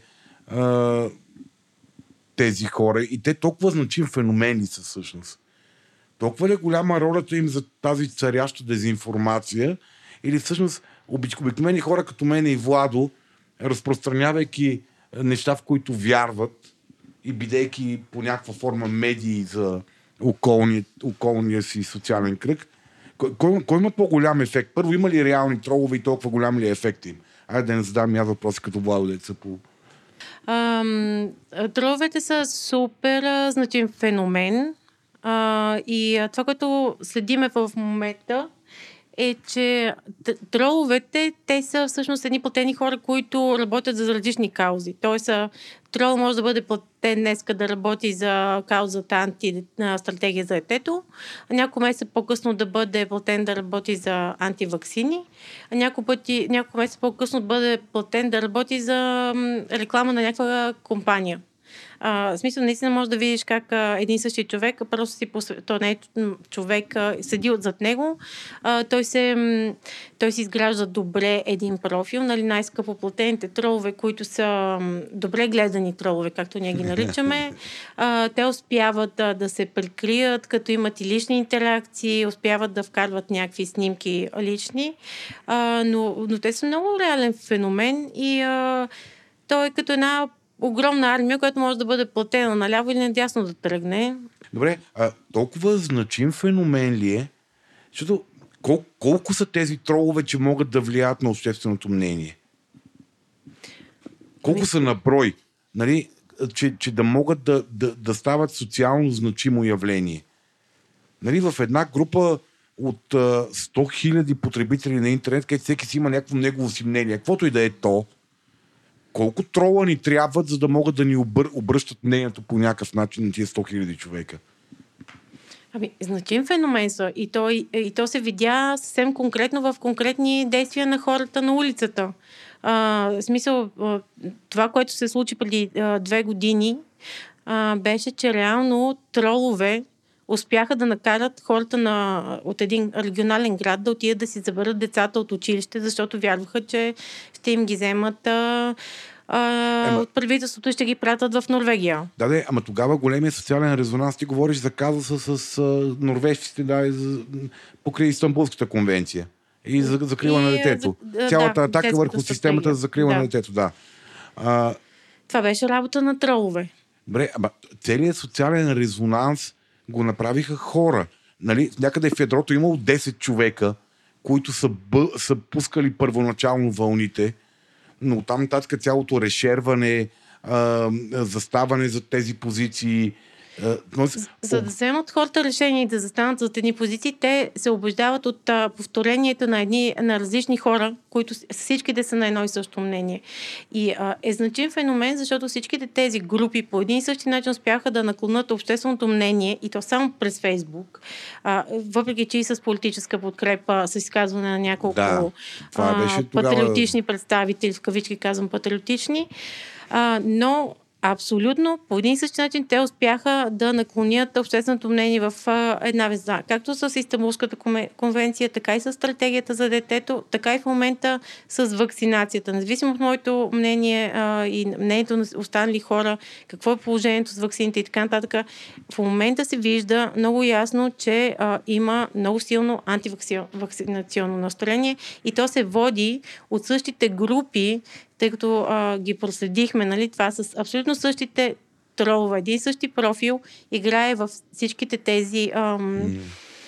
И това са така наречените а, антистатусни, а, такива антиинституционални течения, които а, работят срещу държавността. Държавността и особено вярата в а, сигурността и а, нормалния да. живот. Добре, окей, okay, това, е, това е някаква онлайн диверсия а, от страна на враждебни чужди сили ли идва или е някакъв а, а, вътре, вътре, вътрешен резонанс. Какво имам предвид? Нали, когато говорихме за против стратегията за закрила на детето на тази кампания, имаше директна препратка, преве, нали, имаше руската версия на листовката, преведена на български не особено добре нали, тогава беше очевадна диверсия на външна сила за подкопаване на, на националната стабилност по някакъв начин. Нали? И, и тогава тези псевдопатриотични организации бяха проруски партии в България, представители на про- проруски партии в България. Основно застанаха институционално за това движение. А, това, това е форма на диверсия или това е форма на, на война. Защото ти казваш, че са едни и същи хора. Аз скоро се подигравах на един мой много интелигентен приятел, който поства антиваксърски против вакцините за COVID. И му казах, че е много забавно, когато лъсне руската връзка. Защото схемата на пропаганда е нарисувана. Ти просто виждаш как са конструирани съобщенията и това е това, което каза малко по-рано ти. Класическа схема на пропаганда. Как се конструира невярно, емоционално натоварено съобщение това, това война ли е? Това е форма на, нова форма на кибервойна ли е това? А, всичките а, тези групи, които са насочени срещу подкопаване на доверието в гражданите, в а, обществените институции, те не че имат а, нали, голям знае кредит доверие, така доверие, да. но това е една война, която а, единствено руските хакери водят, а, а, хакери водят, защото те са а, изцяло насочени към а, подкопа, създаване на хаос, не към а, определена цел, нали, той е срещу той, а, както са да речеме вътрешните политически трол, например, един политически опонент води тролска война срещу друг. При руските хакери е... Какви хакери, извинявай? Руските, руските хакери, да. целта е изцяло създаване на хаос и недоверие. При което, нали, се създава една такава много лесна насоченост на хората в различни посоки.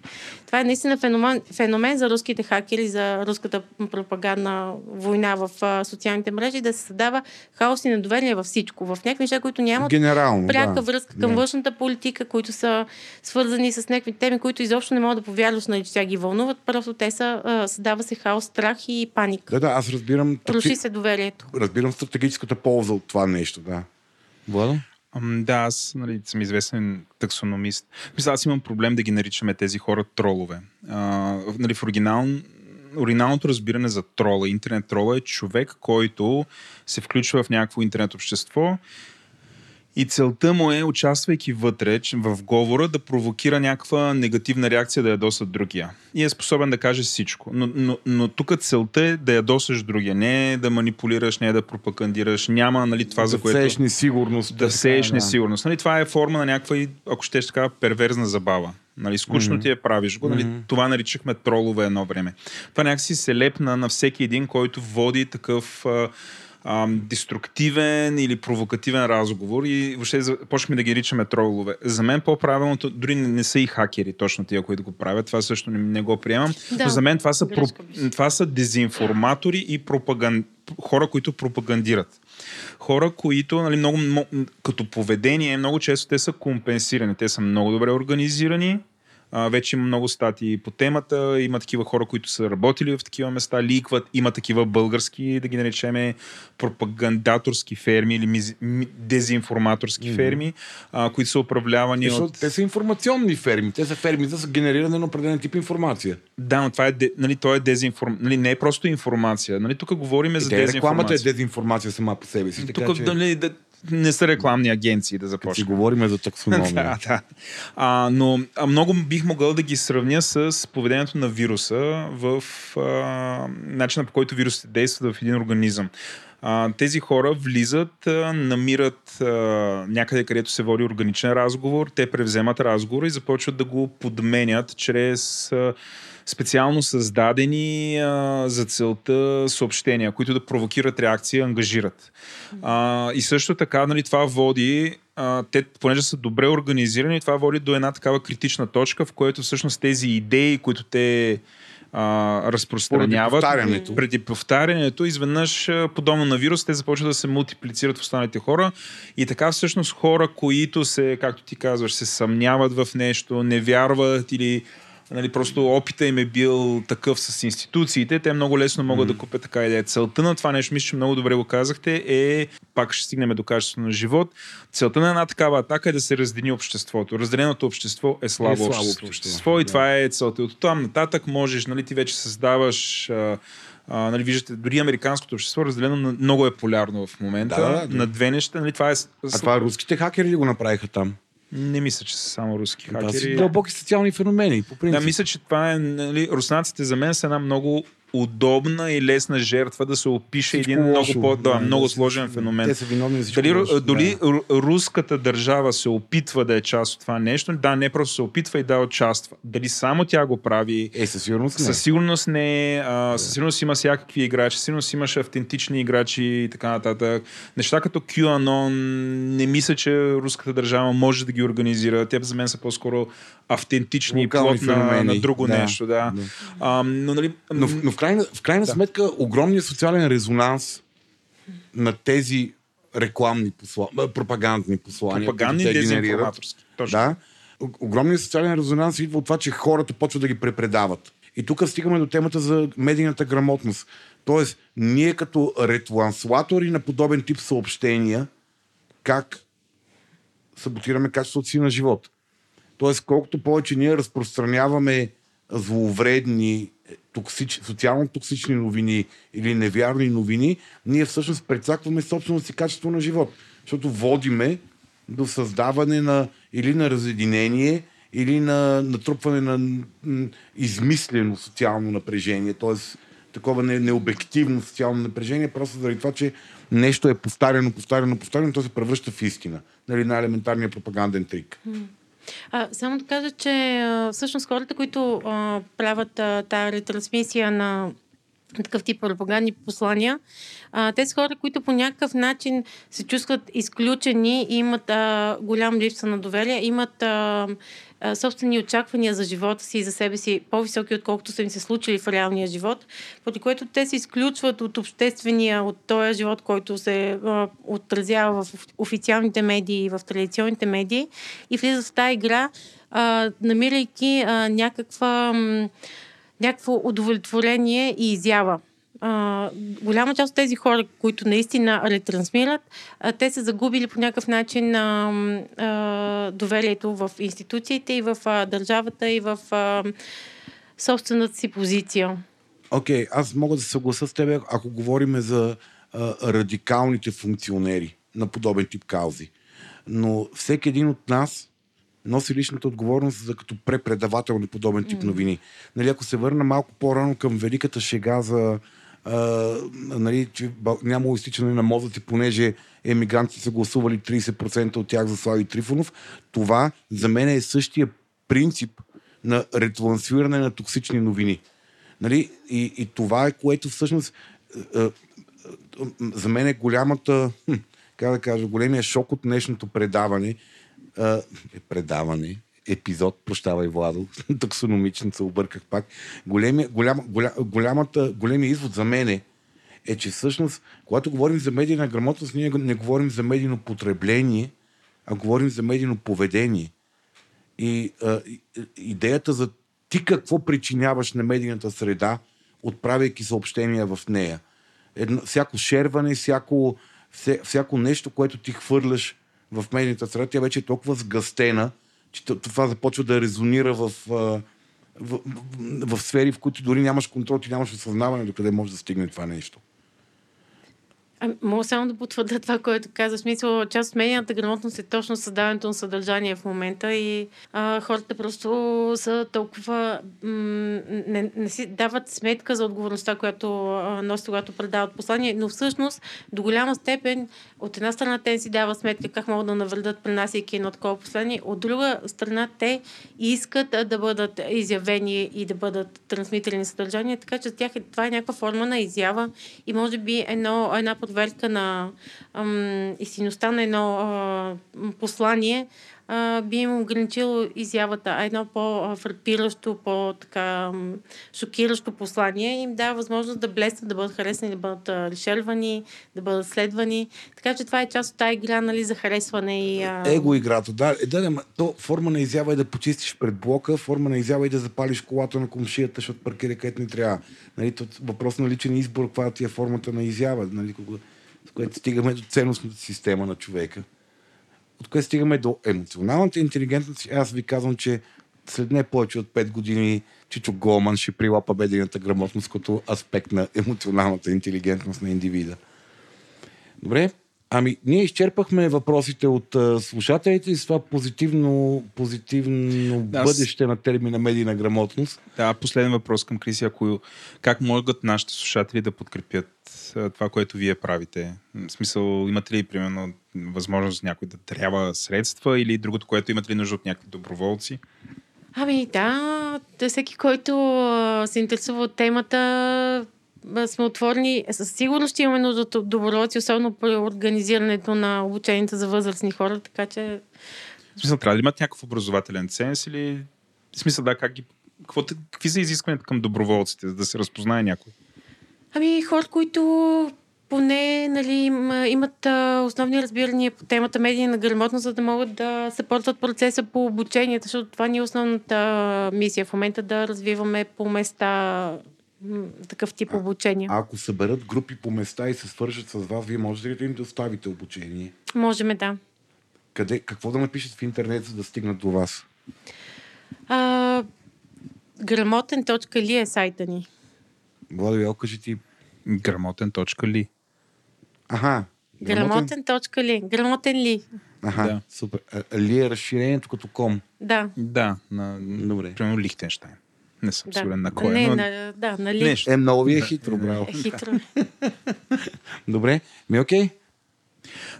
Добре, много ти благодарим. Аз научих супер много неща. Да, беше супер интересен и ограмотяваш за мен разговор. Това наистина. Благодаря ти много, Криси. И аз благодаря. Благодарим ви, че останахте до края на Естествен интелект. Надяваме се, че този разговор ви беше изключително полезен и интересен.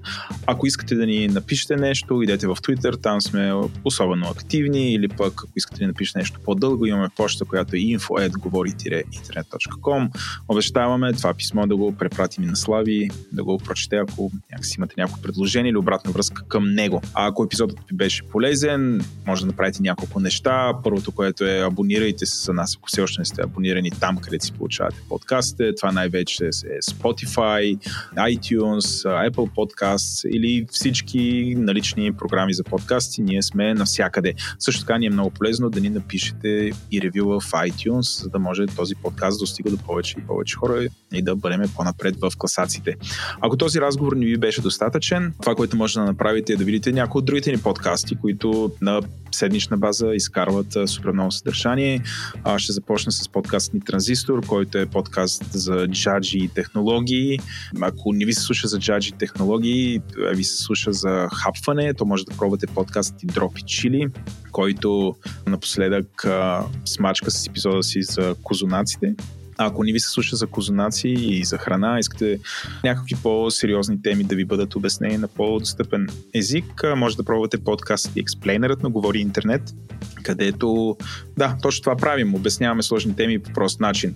А ако искате да слушате за инвестиции, имаме такъв подкаст, който се казва Парите говорят, в който общото си обсъждаме с, с най-различни експерти как спестяването, които имаме, да ги превърнем в някаква, някакъв актив а, и това да не бъде имот. А, и въобще всичките модерни начини за това да изкарваме пари не чрез заплата. Ако няма откъде да си получавате новините или нещо повече, искате си получавате новините в подкаст а, формат, а и някакси в края на деня, след като сте работили, искате да наваксате, няма страшно, имаме подкаст, който се казва Ден, който прави именно това, до 8 минути разказва деня и ви препоръчваме да го слушате всеки ден. А, един от а, най-добрите, би- бихме казали, подкасти и първия всекидневен подкаст до България. Водещи бяхме аз, Владо и моят кохост този епизод Слави Стоев, продуцент на епизода бях аз, редактор ни е Димитър Панайотов, аудиоредактор и монтаж от Антон Велев, музиката и корицата на епизода ни са от Тунко, а дизайнът ни от Иван Гинев. До нови срещи!